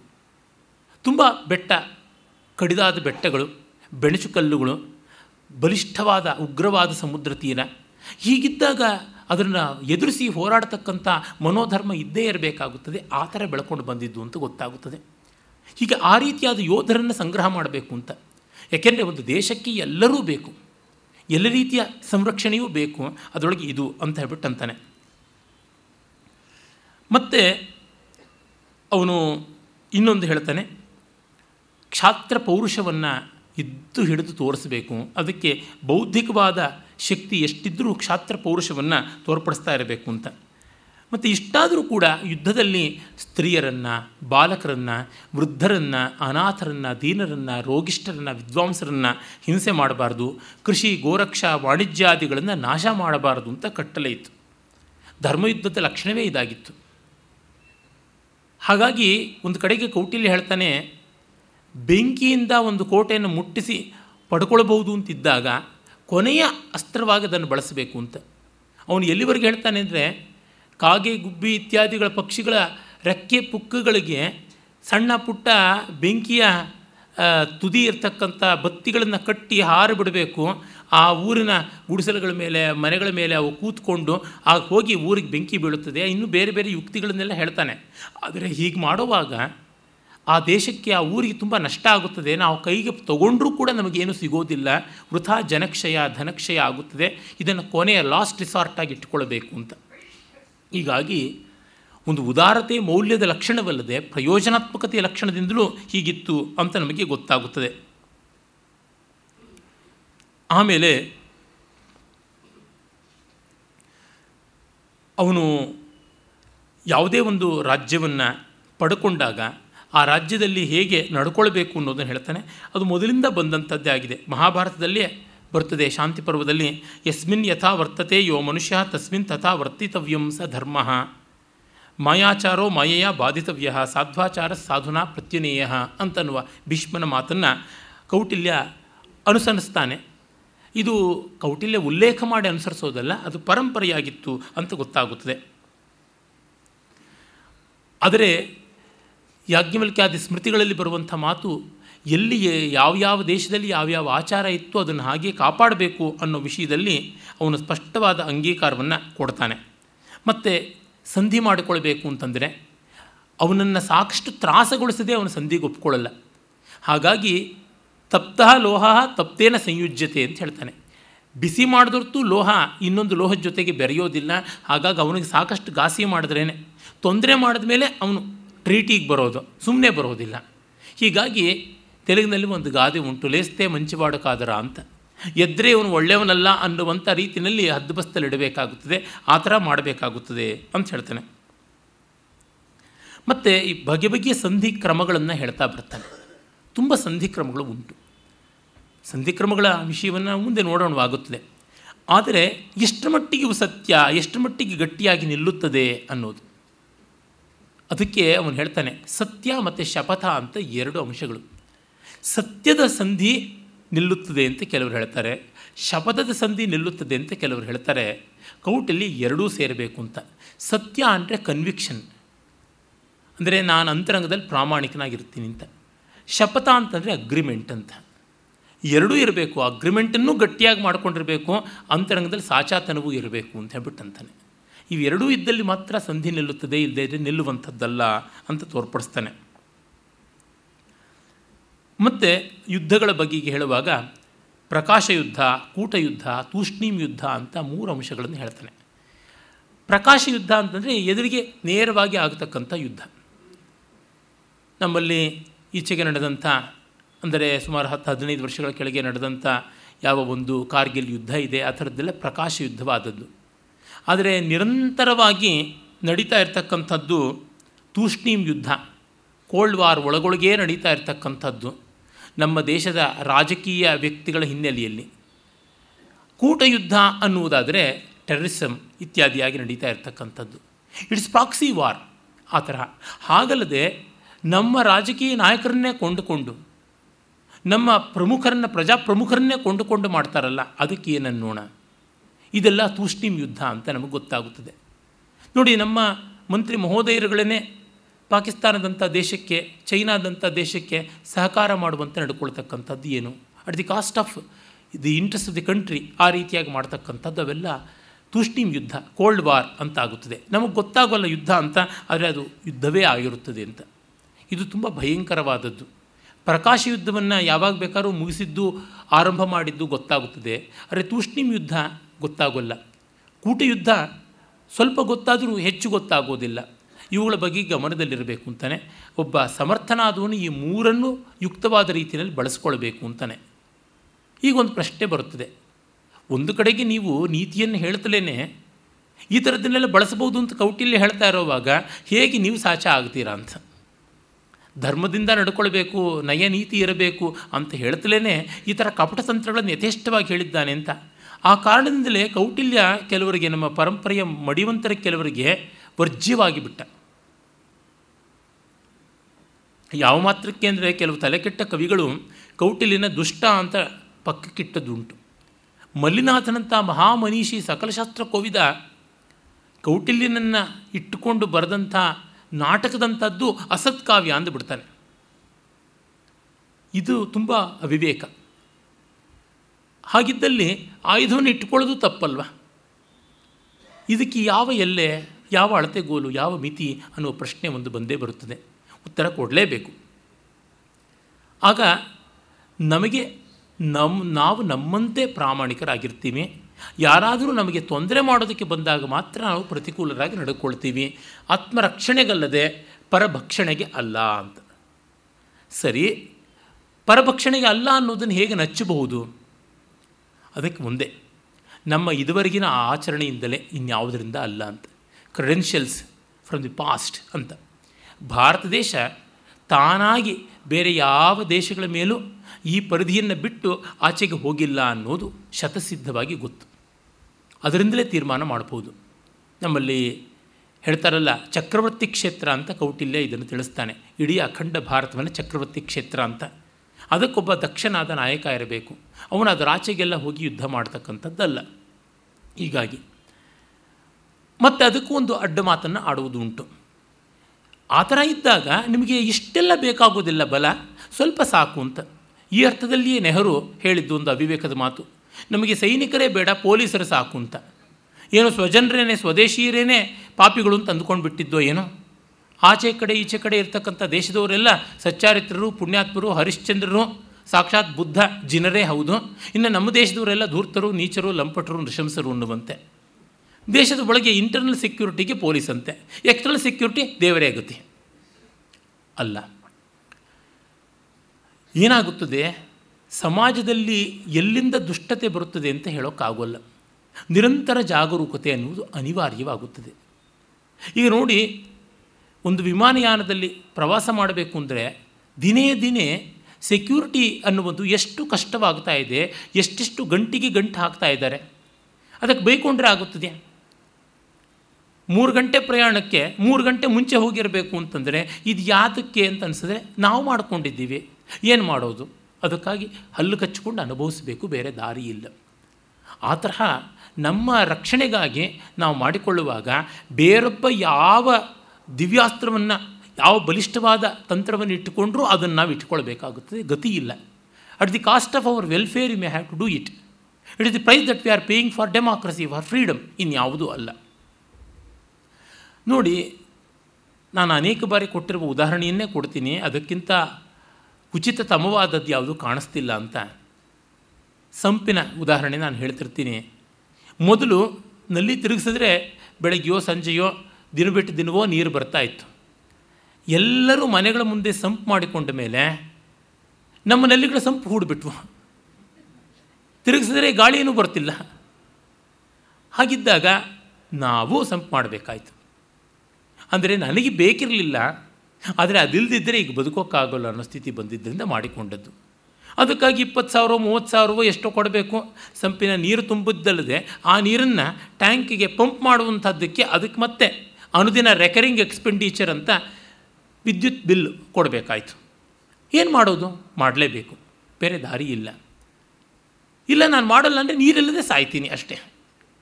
ಹೀಗಾಗಿ ಯಾರಿಗೆ ಮೊತ್ತ ಮೊದಲು ಸಂಪಿನ ಐಡಿಯಾ ಬಂತೋ, ಅವನು ಹೆಚ್ಚು ಲಾಭವನ್ನು ಪಡ್ಕೊಂಡಿರ್ತಾನೆ. ಮಿಕ್ಕವರೆಲ್ಲ ಸಂಪ್ ಮಾಡ್ಕೊಳ್ಳೋಕ್ಕೆ ಮುಂಚೆ ಮನೆಗೆ ಸಮೃದ್ಧವಾಗಿ ನೀರು ಬರ್ತಾ ಇತ್ತು ಅವನಿಗೆ. ಇನ್ಫಾಸಿಸ್ಗೆ ಮೊದಲು ಯಾರು ಸೇರಿದ್ರು, ಮೊದ ಮೊದಲು ಸೇರಿದವರು ಯಾರಿಗೆ ಇನ್ಫೋಸಿಸ್ ಶೇರ್ಗಳು ಬಂದವು, ಅವರು ಕೋಟ್ಯಂತರ ಪತಿಗಳಾಗಿದ್ದಾರೆ, ಕೋಟ್ಯಧಿಪತಿಗಳಾಗಿದ್ದಾರೆ, ಕೋಟಿ ಕೋಟ್ಯಧಿಪತಿಗಳಾಗಿದ್ದಾರೆ. ಅದೇ ನಿನ್ನೆ ಮೊನ್ನೆ ಸೇರಿದವರಲ್ಲ, ಲಕ್ಷಾಧಿಪತಿಗಳಾಗೋದಕ್ಕೂ ಎಷ್ಟೋ ಕಷ್ಟಪಡಬೇಕಾಗಿದೆ. ಅದು ಮೊತ್ತ ಮೊದಲಿಗೆ ಯಾರು ಪಡ್ಕೊಳ್ತಾರೋ, ಮೊದಲ ವರ್ಜಿನ್ ಲ್ಯಾಂಡ್ನಲ್ಲಿ ಬೆಲೆ, ಬೆಳೆ ಯಾವುದು ತೆಗಿತಾರೋ, ಅವರಿಗೆ ಉಂಟು ಪ್ರಯೋಜನ. ಅದು ಲೋಕಸ್ಥಿತಿ ವಾಸ್ತವ. ಇದನ್ನು ಒಪ್ಪಿಕೊಳ್ಳಬೇಕು. ಪ್ರಕೃತಿ ಅಂತ ಅನ್ನೋದನ್ನು ಒಪ್ಪಿಕೊಳ್ಳದೆ ನೀತಿ ನಡೆಯುವಂಥದ್ದಲ್ಲ. ನೀತಿ ಶೂನ್ಯದಲ್ಲಿ ಉಟೋಪಿಯಾದಲ್ಲೆಲ್ಲ ಇರತಕ್ಕಂಥದ್ದು ವಾಸ್ತವದಲ್ಲಿ. ಹಾಗೆ ನೋಡಿದಾಗ ನಮಗೆ ಗೊತ್ತಾಗುತ್ತದೆ. ಎಲ್ಲಿಯೋ ಯಾರೋ ಒಬ್ಬನಿಗೆ ಒಂದು ಧೂರ್ತತೆಯ ಕಲ್ಪನೆ ಬಂತು ಅಂದರೆ ನಾವು ಅಷ್ಟೂ ಜನರೂ ಅದಕ್ಕೆ ಪ್ರತಿಕಾರವನ್ನು ಮಾಡಲೇಬೇಕಾಗುತ್ತದೆ. ಅಸದ್ಭಿ ಕ್ರಿಯತೆ ಕರ್ಮ ರುದದ್ಭಿರ್ ಅನುಭೂಯತೆ ಆ ಕಾರಣದಿಂದ ಮಾಡಬೇಕು. ಯಾಕೆ ಹಾಗೆ ಮಾಡ್ತಾರೆ? ಅದು ಪ್ರಕೃತಿ, ಅದು ಮಾಯೆ, ಜಗತ್ ಸ್ಥಿತಿ, ಲೋಕ ಸ್ವಭಾವ. ಕಾಮಕ್ರೋಧ ಲೋಭಾದಿಗಳು ಯಾಕೆ ಬಂದವು ಅಂದರೆ ಜೀವ ಸ್ವರೂಪ, ಅಪೂರ್ಣತೆಯೇ ಜೀವನ ಲಕ್ಷಣ, ಅವಿದ್ಯೆಯೇ ಜೀವದ ಸ್ವರೂಪ. ಅವಿದ್ಯೆಯ ಲಕ್ಷಣವೇನೆ ದಂಭ, ಲೋಭ, ಮೋಹ, ಕಾಮ, ಕ್ರೋಧ, ಲೋಭ ಇತ್ಯಾದಿಗಳು. ಹಾಗಾಗಿ ಮಾಡ್ತಾ ಇರ್ತದೆ. ಈ ಪಾಶವ ಸ್ವರೂಪದಿಂದ ಪ್ರಯತ್ನಪೂರ್ವಕವಾಗಿ ದಾಟಬೇಕು. ನೀರಿಗೆ ಅಧೋಮುಖವಾಗಿ ಗತಿ ಇರೋದು. ಮೇಲ್ಮುಖವಾಗಿ ನಡೆಸಬೇಕು ಅಂತಂದರೆ ಪಂಪ್ ಮಾಡಬೇಕು. ಪ್ರಕೃತಿ ವಿರುದ್ಧವಾಗಿ ಮಾಡಬೇಕು ಅಂದರೆ ಹೆಚ್ಚಿನ ಪ್ರಯತ್ನ ಬೇಕು. ಇದನ್ನು ಒಪ್ಪಿಕೊಳ್ಬೇಕು ನಮ್ಮ ಸಮಾಜ ಸುಧಾರಕರು ಅಂದ್ಕೊಳ್ಳೋರು ರಾಜಕೀಯ ನಾಯಕರು, ಸಾಂಸ್ಕೃತಿಕ ನಾಯಕರು ಅಂತ ಹೇಳ್ಕೊಂಡವರು ಎಲ್ಲರಿಗೂ ಈ ಪ್ರಕೃತಿಯ ಲಕ್ಷಣದ ಅರಿವೇ ಇಲ್ಲ. ಕಾರಣ ಏನಂದರೆ ಮನುಷ್ಯ ಬೈ ನೇಚರ್ ಈಸ್ ಡಿವೈನ್ ಅಂತ ಒಂದು ಭ್ರಮೆ ಉಂಟು. ಅಲ್ಲ. ಆತ್ಮಸ್ವರೂಪಿಯಾಗಿ ಬ್ರಹ್ಮವೇ ಇರಬಹುದು ಜೀವಸ್ವರೂಪವಾಗಿ ಬ್ರಹ್ಮರಾಕ್ಷಸ. ಇದು ವಾಸ್ತವ. ಹೀಗಾಗಿ ಎಚ್ಚರದಲ್ಲಿರಬೇಕು. ಮತ್ತೆ ಮತ್ತೆ ಎಚ್ಚರದಲ್ಲಿರಬೇಕು. ಮನವ ತೊಳೆಯಬೇಕು, ನಿಚ್ಚ ಮನವ ತೊಳೆಯಬೇಕು ಅಂತ ದಾಸ ಏನು ಪೆದ್ದರೆ ಹೇಳಿದ್ದು ಇದೇ ಕಾರಣಕ್ಕಾಗಿ. ಮತ್ತೆ ಮತ್ತೆ ಮಾಡ್ತಾ ಇರಬೇಕು, ಮತ್ತೆ ಮತ್ತೆ ಗಮನಿಸ್ತಾ ಇರಬೇಕು. ಹೀಗಾಗಿ ನಿತ್ಯ ಜಾಗೃತ್ ಪ್ರವೃತ್ತಿ ಅನ್ನೋದು ಅನಿವಾರ್ಯ. ಆಯಿತು, ಜಗತ್ತಿಗೆಲ್ಲ ನೀವೇ ನೀತಿ ಸಂಹಿತೆಯನ್ನು ನಿರ್ಮಾಣ ಮಾಡಿಕೊಂಡಂತೆ ಮಾಡಿದ್ರಲ್ಲ ಅಂದರೆ ಹೌದು, ನಾವು ಈ ನೀತಿಯನ್ನು ಪ್ರಕೃತಿ ಅನುರೋಧವಾಗಿ ಮಾಡಿದ್ದೀವಿ. All that culture and all that rule and all that education is extracted after the nature ಪ್ರಕೃತಿಯನ್ನು ಗಮನಿಸಿ ಮಾಡಿದ್ರಿಂದ ಇದು ಖಂಡಿತ ತಪ್ಪಾಗಲ್ಲ. ನೀವು ಪ್ರಕೃತಿಯನ್ನೇ ಗಮನಿಸದೇ ಮಾಡಿದ್ರಿಂದ ತಪ್ಪಾಗುತ್ತದೆ. ಯಾಕೆಂದರೆ ಇವರ ಅಹಂಕಾರ ನೋಡಿ, ನಾನು ಎಲ್ಲಾದರೂ ತಪ್ಪು ಮಾಡೋದು ಉಂಟಾ? ನನ್ನಂಥ ಮಾನವ ತಪ್ಪು ಮಾಡ್ತಾನೆ, ನಾನು ಒಬ್ಬ ಮಾನವ. ಹಾಗಾಗಿ ನಾನು I am prone to err ಅಂತನ್ನೋ ಭಾವ ಇದೆಯಲ್ಲ, ಅದನ್ನು ಇವರ ಅಹಂಕಾರ ಒಪ್ಪೋದಿಲ್ಲ ಅದಕ್ಕಾಗಿ. ಆದರೆ ಇರುವುದು ಹಾಗೆಯೇ. ಅದರಿಂದಾನೇ ಮತ್ತೆ ಮತ್ತೆ ಎಚ್ಚರ ವಹಿಸಬೇಕು ನಮ್ಮ ಧರ್ಮಶಾಸ್ತ್ರಗಳು, ಸ್ಮೃತಿಶಾಸ್ತ್ರಗಳು, ರಾಜನೀತಿ ಶಾಸ್ತ್ರಗಳು, ಇದರ ಬಗೆಗೆ ತುಂಬ ಎಚ್ಚರ ವಹಿಸಿ ಪೌನಃಪುಣ್ಯವಾಗಿ ಈ ವಿಧಿ ನಿಷೇಧಗಳನ್ನು ಹೇರೋದಕ್ಕೆ ಅದೇ ಮುಖ್ಯ ಕಾರಣ. ನೋಡಿ, ಅಪಶ್ರುತಿ ಅನ್ನೋದು ಪ್ರಕೃತಿ, ಶ್ರುತಿ ಅನ್ನೋದು ಸಂಸ್ಕೃತಿ. ಪ್ರಕೃತಿಗೆ ಶ್ರುತಿ ವಿರೋಧವಲ್ಲ, ಆದರೆ ಪ್ರಕೃತಿಯ ಸಾರವತ್ತಾದ ಸುಮಧುರವಾದ ಲಕ್ಷಣ ಶ್ರುತಿ. ಶ್ರುತಿಬದ್ಧವಾಗಿ ಹಾಡುವುದಕ್ಕೆ ಮೊದಲು ತುಂಬ ಪ್ರಯತ್ನ ಪಡಬೇಕು. ಇಲ್ಲದೇ ಇದ್ದರೆ ಆಗುವಂಥದ್ದಲ್ಲ. ಪ್ರಯತ್ನವೇ ಬೇಕಿಲ್ಲ, ಸಹಜವಾಗಿ ಹಾಡುಬಿಡ್ತೀವಿ. ಬಿ ವಿ ಕಾರಂತರು ಹಂಗೆ ಹೇಳ್ತಾ ಇದ್ದರು ಸಂಗೀತ ಸಹಜವಾಗಿದೆ ಅಂತ. ಈಚೆಗೆ ಟಿ ಎಂ ಕೃಷ್ಣ ಒಂದು ಸ್ಟೇಟ್ಮೆಂಟ್ ಕೊಟ್ಟಿದ್ದರು ಡಿಸೆಂಬರ್ನಲ್ಲಿ, ಒಂದು ಟಿ ವಿ ಚಾನಲ್ನಲ್ಲಿ. ಒಬ್ಬ ದಲಿತ ವ್ಯಕ್ತಿ ಮ್ಯೂಸಿಕ್ ಅಕಾಡೆಮಿನಲ್ಲಿ ಹಾಡಿದ ದಿವಸ ನಂಗೆ ಸಂತೋಷ ಅಂತ. ಸ್ವಾಮಿ, ಬಹಳ ಒಳ್ಳೆಯದು ನೀವು ಶಿಷ್ಯನ ತಯಾರು ಮಾಡಿ. ಶ್ರುತಿಗೆ ದಲಿತ, ಅದಲಿತ ಇತ್ಯಾದಿ ಯಾವುದೂ ಇಲ್ಲ, ಲೈಕ್ ಅದು ಯಾವುದೂ ಇಲ್ಲ. ನೀವು ಸಂಗೀತದಲ್ಲಿ ರಿಸರ್ವೇಷನ್ ತರ್ತೀವಿ, ಆನಂದದಲ್ಲಿಯೂ ರಿಸರ್ವೇಷನ್ ತರ್ತೀವಿ ಅಂದರೆ ಆನಂದವೇ ಆಗಿರೋದಿಲ್ಲ ಅದು ಅಷ್ಟೇ ವಯಲಿನನ್ನು ಒಬ್ಬ ದಲಿತ ನುಡಿಸಿದ್ರೆ ಅದಕ್ಕೇನು ಸ್ವರಕ್ಕೆ ಮೈಲಿಗೆ ಉಂಟಾ? ಇಲ್ಲ. ನೀವು ಇಲ್ಲದ ಮೈಲಿಗೆ ಕಲ್ಪಿಸಿಕೊಂಡು ಮತ್ತೆ ಸೋಷಿಯಲ್ ಜಸ್ಟಿಸ್ ಅಂತ ಹೊಡೆದಾಡ್ತೀರಾ ಅಂತಂದರೆ when artist fights for social justice will neither be artist nor be activist ಇದೊಂದು ದೊಡ್ಡ ಅಪಾಯ. ಸಂಗೀತ ಖರ್ಚಾಯಿತು ಅಂತ ಈಗ ರಾಜಕೀಯಕ್ಕೆ ಬಂದಂತೆ ಕಾಣಿಸುತ್ತೆ. ಅದು ಅಪಾಯಕಾರಿಯಾದದ್ದು. ಯಾಕೆ ಹೇಳ್ತೀನಿ ಅಂದರೆ ಜೀವಕಾರುಣ್ಯದ ನೆವದಲ್ಲಿ ಏನೇನನ್ನೋ ಮಾಡೋದಕ್ಕೆ ಶುರು ಮಾಡಿಬಿಡ್ತಾರೆ. ಅದು ತಪ್ಪಾಗುತ್ತದೆ. ಕೌಟಿಲ್ಯಾದಿಗಳಲ್ಲಿ ಈ ದೃಷ್ಟಿಯನ್ನು ನಾವು ನೋಡ್ತೀವಿ. ಅದು ಬಿಟ್ಟು ಜಗತ್ತಿನಲ್ಲಿ ಬೇರೆ ಇಲ್ಲ. ಜಗತ್ತು ನಡೀತಾ ಇರುವುದೇನೆ ಈ ವಾಸ್ತವದ ಮೇಲೆ. ನಮ್ಮ ನಾಯಕರು ಇದನ್ನು ಏನೋ ಒಂದು ಅಪರಾಧ ಅಂತ ಭಾವಿಸಿಕೊಂಡ್ಬಿಟ್ರು. ಇದು ಬಂದದ್ದು ದೊಡ್ಡ ತೊಂದರೆ. ಗಾಂಧಿಯಿಂದಾಗಿ ನಮ್ಮ ದೇಶದಲ್ಲಿ ಇದೊಂದು ಕ್ಯಾನ್ಸರ್ ಆಯಿತು. ಎಲ್ಲ ಬಗೆಯ ಕ್ಯಾನ್ಸರು ಆಯಿತು. ಆಮೇಲೆ ವಿಜಯದ ಬಗ್ಗೆ ಹೇಳ್ತಾ, ಧರ್ಮ ವಿಜಯಿ ಲೋಭ ವಿಜಯಿ ವಿಜಯಿ ಅಸುರ ವಿಜಯಿ ಅನ್ನುವಂಥದ್ದು ಕೌಟಿಲ್ಯನಲ್ಲಿ ಬರುತ್ತದೆ. ಇದನ್ನೇ ಮುಂದೆ ನಾವು ಕಾಳಿದಾಸಾದಿಗಳ ಕಾವ್ಯದಲ್ಲಿ ಸಧರ್ಮ ವಿಜಯಿ, ರಾಜ ಇತ್ಯಾದಿಯಾಗಿ ರಘುವಂಶದಲ್ಲಿ ನೋಡ್ತೀವಿ. ವಲ್ಲಭದೇವಾದಿಗಳು ಅದಕ್ಕೆ ವ್ಯಾಖ್ಯಾನವನ್ನು ಕೌಟಿಲ್ಯಾನುರೋಧೇನ ಮಾಡಿದ್ದಾರೆ. ಒಬ್ಬ ರಾಜ ಧರ್ಮ ವಿಜಯಿ ಅಂತಂದರೆ ತಾನು ಒಂದು ವ್ಯವಸ್ಥೆಗಾಗಿ ತನಗೆ ಶತ್ರು ಭಯ ಇರಬಾರ್ದು. ತನ್ನ ಪ್ರಜೆಗಳಿಗೆ ಶತ್ರು ಭಯ ಇರಬಾರ್ದು. ಮತ್ತು ಇನ್ನೊಬ್ಬ ರಾಜನನ್ನು ನಾನು ಈ ಶತ್ರುಭೀತಿ ಇಲ್ಲದೆ, ಮೌಲ್ಯ ಪತನ ಇಲ್ಲದೆ ನೋಡಿಕೊಳ್ತೀನಿ ಎನ್ನುವ ಆ ಒಂದು ಮಟ್ಟದಲ್ಲಿ ಇಟ್ಟುಕೊಂಡಾಗ ಧರ್ಮ ವಿಜಯಿ ಆಗ್ತಾನೆ. ಅಂದರೆ ಯಾವನು ನಿರಂಕುಶ ರಾಜ ಅಲ್ವೋ, ಧರ್ಮಬದ್ಧನಾದ ರಾಜನೋ ಅಂಥವನು ಧರ್ಮ ವಿಜಯಿ ಅಂದರೆ ಹತ್ತು ದೇಶಗಳಲ್ಲಿ ಒಬ್ಬ ದೇಶದವನು ತುಂಬ ಪ್ರಾಮಾಣಿಕನಾಗಿ, ಬಲಿಷ್ಠನೂ ಸಜ್ಜನನೂ ಆಗಿದ್ದಲ್ಲಿ ಮಿಕ್ಕವರು ಬಲಿಷ್ಠರಾಗಿದ್ದರೂ ಸಜ್ಜನರಲ್ಲ ಮತ್ತು ಸಜ್ಜನರಾಗಿದ್ದರೂ ಬಲಿಷ್ಠರಲ್ಲ ಅಂತಿದ್ದರೆ ಅವರಲ್ಲಿ ಒಂದು ಏಕರೂಪವಾದ ಶಿಸ್ತನ್ನು ತರೋದಕ್ಕೆ ಬಲಿಷ್ಠರಾದ ದುರ್ಜನರನ್ನು ಹದ್ದುಬಸ್ತಲಿಟ್ಟು ದುರ್ಬಲರಾದ ಸಜ್ಜನರನ್ನು ಬಲಿಷ್ಠರಾದ ದುರ್ಜನರನ್ನು ಹದ್ದುಬಸ್ತಲಿಟ್ಟು ದುರ್ಬಲರಾದ ಸಜ್ಜನರನ್ನು ಭಯ ಇಲ್ಲದೆ ನೋಡಿಕೊಳ್ಳುವಂತೆ ವ್ಯವಸ್ಥೆ ಮಾಡಿಕೊಳ್ಳಬೇಕಾಗುತ್ತದೆ ಆ ಕೆಲಸ. ಸರಿ, ಈ ದೊಡ್ಡಣ್ಣನ ಕಥೆ. ಬಿಗ್ ಬ್ರದರ್ ಆ್ಯಟಿಟ್ಯೂಡ್ ಯಾತಕ್ಕೆ ಬೇಕು ಅಂತಲೂ ಪ್ರಶ್ನೆ ಬರಬಹುದು. ಹೌದು. ಆದರೆ ನಮಗೆ ನೆಮ್ಮದಿಯಿಂದ ಇರುವುದಕ್ಕೆ ಸಾಧ್ಯವಾ ನೋಡಿ. ನೀವು ನಮ್ಮ ನೆಮ್ಮದಿಯನ್ನು ಕದಡೋದಿಲ್ಲ ಅನ್ನೋದಕ್ಕೆ ಏನಾದರೂ ಉಂಟೇ ಕಾರಣ. ಆ ರೀತಿಯಾದ ಸಂಧಿಗಳನ್ನು ಮಾಡಿಕೊಂಡಿದ್ದೀರಾ? ನಿಲ್ಲುವಂತೆ ಸಂಧಿಗಳನ್ನು ಶಪಥದಿಂದ, ಸತ್ಯದಿಂದ ಮಾಡಿಕೊಂಡಿದ್ದೀರಾ? ಹಾಗೆ ಮಾಡಿಕೊಳ್ಳದೇ ಇದ್ದಾಗ ತಾನೇ ದಂಡ.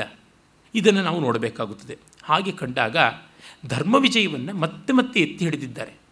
ಯಾಕೆಂದರೆ ನಿರಂತರವೂ ಕ್ಷಾತ್ರ ಜಾಗೃತವಾಗಿಲ್ಲದೇ ಇದ್ದರೆ ದೇಶ ನಡೆಯುವುದೇ ಇಲ್ಲ. ಯುದ್ಧ ಇದೆಯೋ ಇಲ್ವೋ ಸೈನಿಕ ಕವಾಯತು ಮಾಡ್ತಾನೇ ಇರಬೇಕು. ನಮಗದು ಬಹಳ ಮುಖ್ಯ. ನೋಡಿ, ನಾವೆಲ್ಲ ಮನೆಯಲ್ಲಿ ಸಾಮಾನ್ಯವಾಗಿ ಕೆಮ್ಮು, ನೆಗಡಿ, ಶೀತ, ತಲೆನೋವು ಇತ್ಯಾದಿಗಳ ಔಷಧಿಗಳನ್ನು ತಂದೇ ಇಟ್ಟಿರ್ತೀವಿ. ಒಂದೆಂಟು ಕ್ರೋಸಿನ್ನಂತೆ, ಇನ್ನೊಂದೆಂಟು ಡಿಸ್ಪ್ಲಿನ್ನಂತೆ ಮತ್ತೊಂದಿಷ್ಟು ಅನಾಸಿನ್ನಂತೆ, ಇನ್ನೊಂದಿಷ್ಟು ಸಾರಿಡಾನಂತೆ ಈ ಥರದ್ದು ಯಾವ್ಯಾವುದೋ ತಂದಿರ್ತೀವಿ. ಒಂದಷ್ಟು ಅಮೃತಾಂಜನ, ವಿಕ್ಸು, ಕಸ್ತೂರಿ ಮಾತ್ರೆ ಸಿತೋಪಲಾದಿ, ಈ ಥರದ್ದು ಯಾವ್ಯಾವುದೋ ಒಂದಷ್ಟು ಚೂರ್ಣಗಳನ್ನು, ತೈಲಗಳನ್ನು ಇಟ್ಟಿರ್ತೀವಿ. ಯಾಕೆ ಅಂದರೆ ಯಾವಾಗ ಬೇಕಾದರೂ ಪ್ರಕೋಪಕ್ಕೆ ಬರ್ಬೋದು ಅದಕ್ಕಾಗಿ ಇದ್ದಿರಬೇಕು ಅಂತ. ಏನು ಮನೆಯನ್ನೆಲ್ಲ ಹಾಸ್ಪಿಟ್ಲ್ ಮಾಡ್ಕೊಂಡಿದ್ದೀರಾ ಅಂತಂದರೆ, ಹೌದು. ಹಾಗಿಲ್ಲದೇ ಇದ್ದರೆ ಆಗೋದಿಲ್ಲ, ಅದಕ್ಕಾಗಿ. ಈ ಮಟ್ಟದ ಒಂದು ಶಕ್ತಿಯನ್ನು ನಮ್ಮ ಪರಂಪರೆ ಯಾವ ಸಂದರ್ಭದಲ್ಲಿಯೂ ಮರೆಯದೆ ಹೇಳ್ಕೊಂಡು ಬಂತು. ನಮ್ಮ ಮಹಾ ಮನೀಷಿಗಳೆಲ್ಲ ಒಪ್ಪಿದ್ದಾರೆ. All the peaks and pinnacles of Indian culture they have been in agreement with this ಹಾಗಿಲ್ಲದೇ ಇದ್ದವರು ಮಾತ್ರ ಇದಕ್ಕೆ ಪ್ರತಿಕೂಲವಾಗಿ ವಾದ ಮಾಡಿದ್ದಾರೆ. ಅದಾದ ಮೇಲೆ ಲೋಭವಿಜಿ ಅಂತಂದರೆ ಆ ದೇಶದ ಸಂಪತ್ತಿಯನ್ನು ಕೊಳ್ಳೆ ಹೊಡೆಯೋದಕ್ಕೆ ಬಂದವನು. ಈಗ ನಾವು ಏನು ಹೇಳ್ತೀವಿ? ಎಕನಾಮಿಕ್ ವಾರ್ ಅಂತ. ಅದು ಲೋಭವಿಜಿಯ ಲಕ್ಷಣ. ಉದಾಹರಣೆಗೆ ಮಲ್ಟಿನ್ಯಾಷನಲ್ ಕಂಪನಿಗಳು ಒಂದು ದೇಶದ ಸಂಪನ್ಮೂಲವನ್ನು ತಿಂದು ತೇಗೋದಿಕ್ಕೆ ಅಂತ ಮಾಡುವಂಥ ಹುನ್ನಾರಗಳು ಯಾವುದುಂಟು?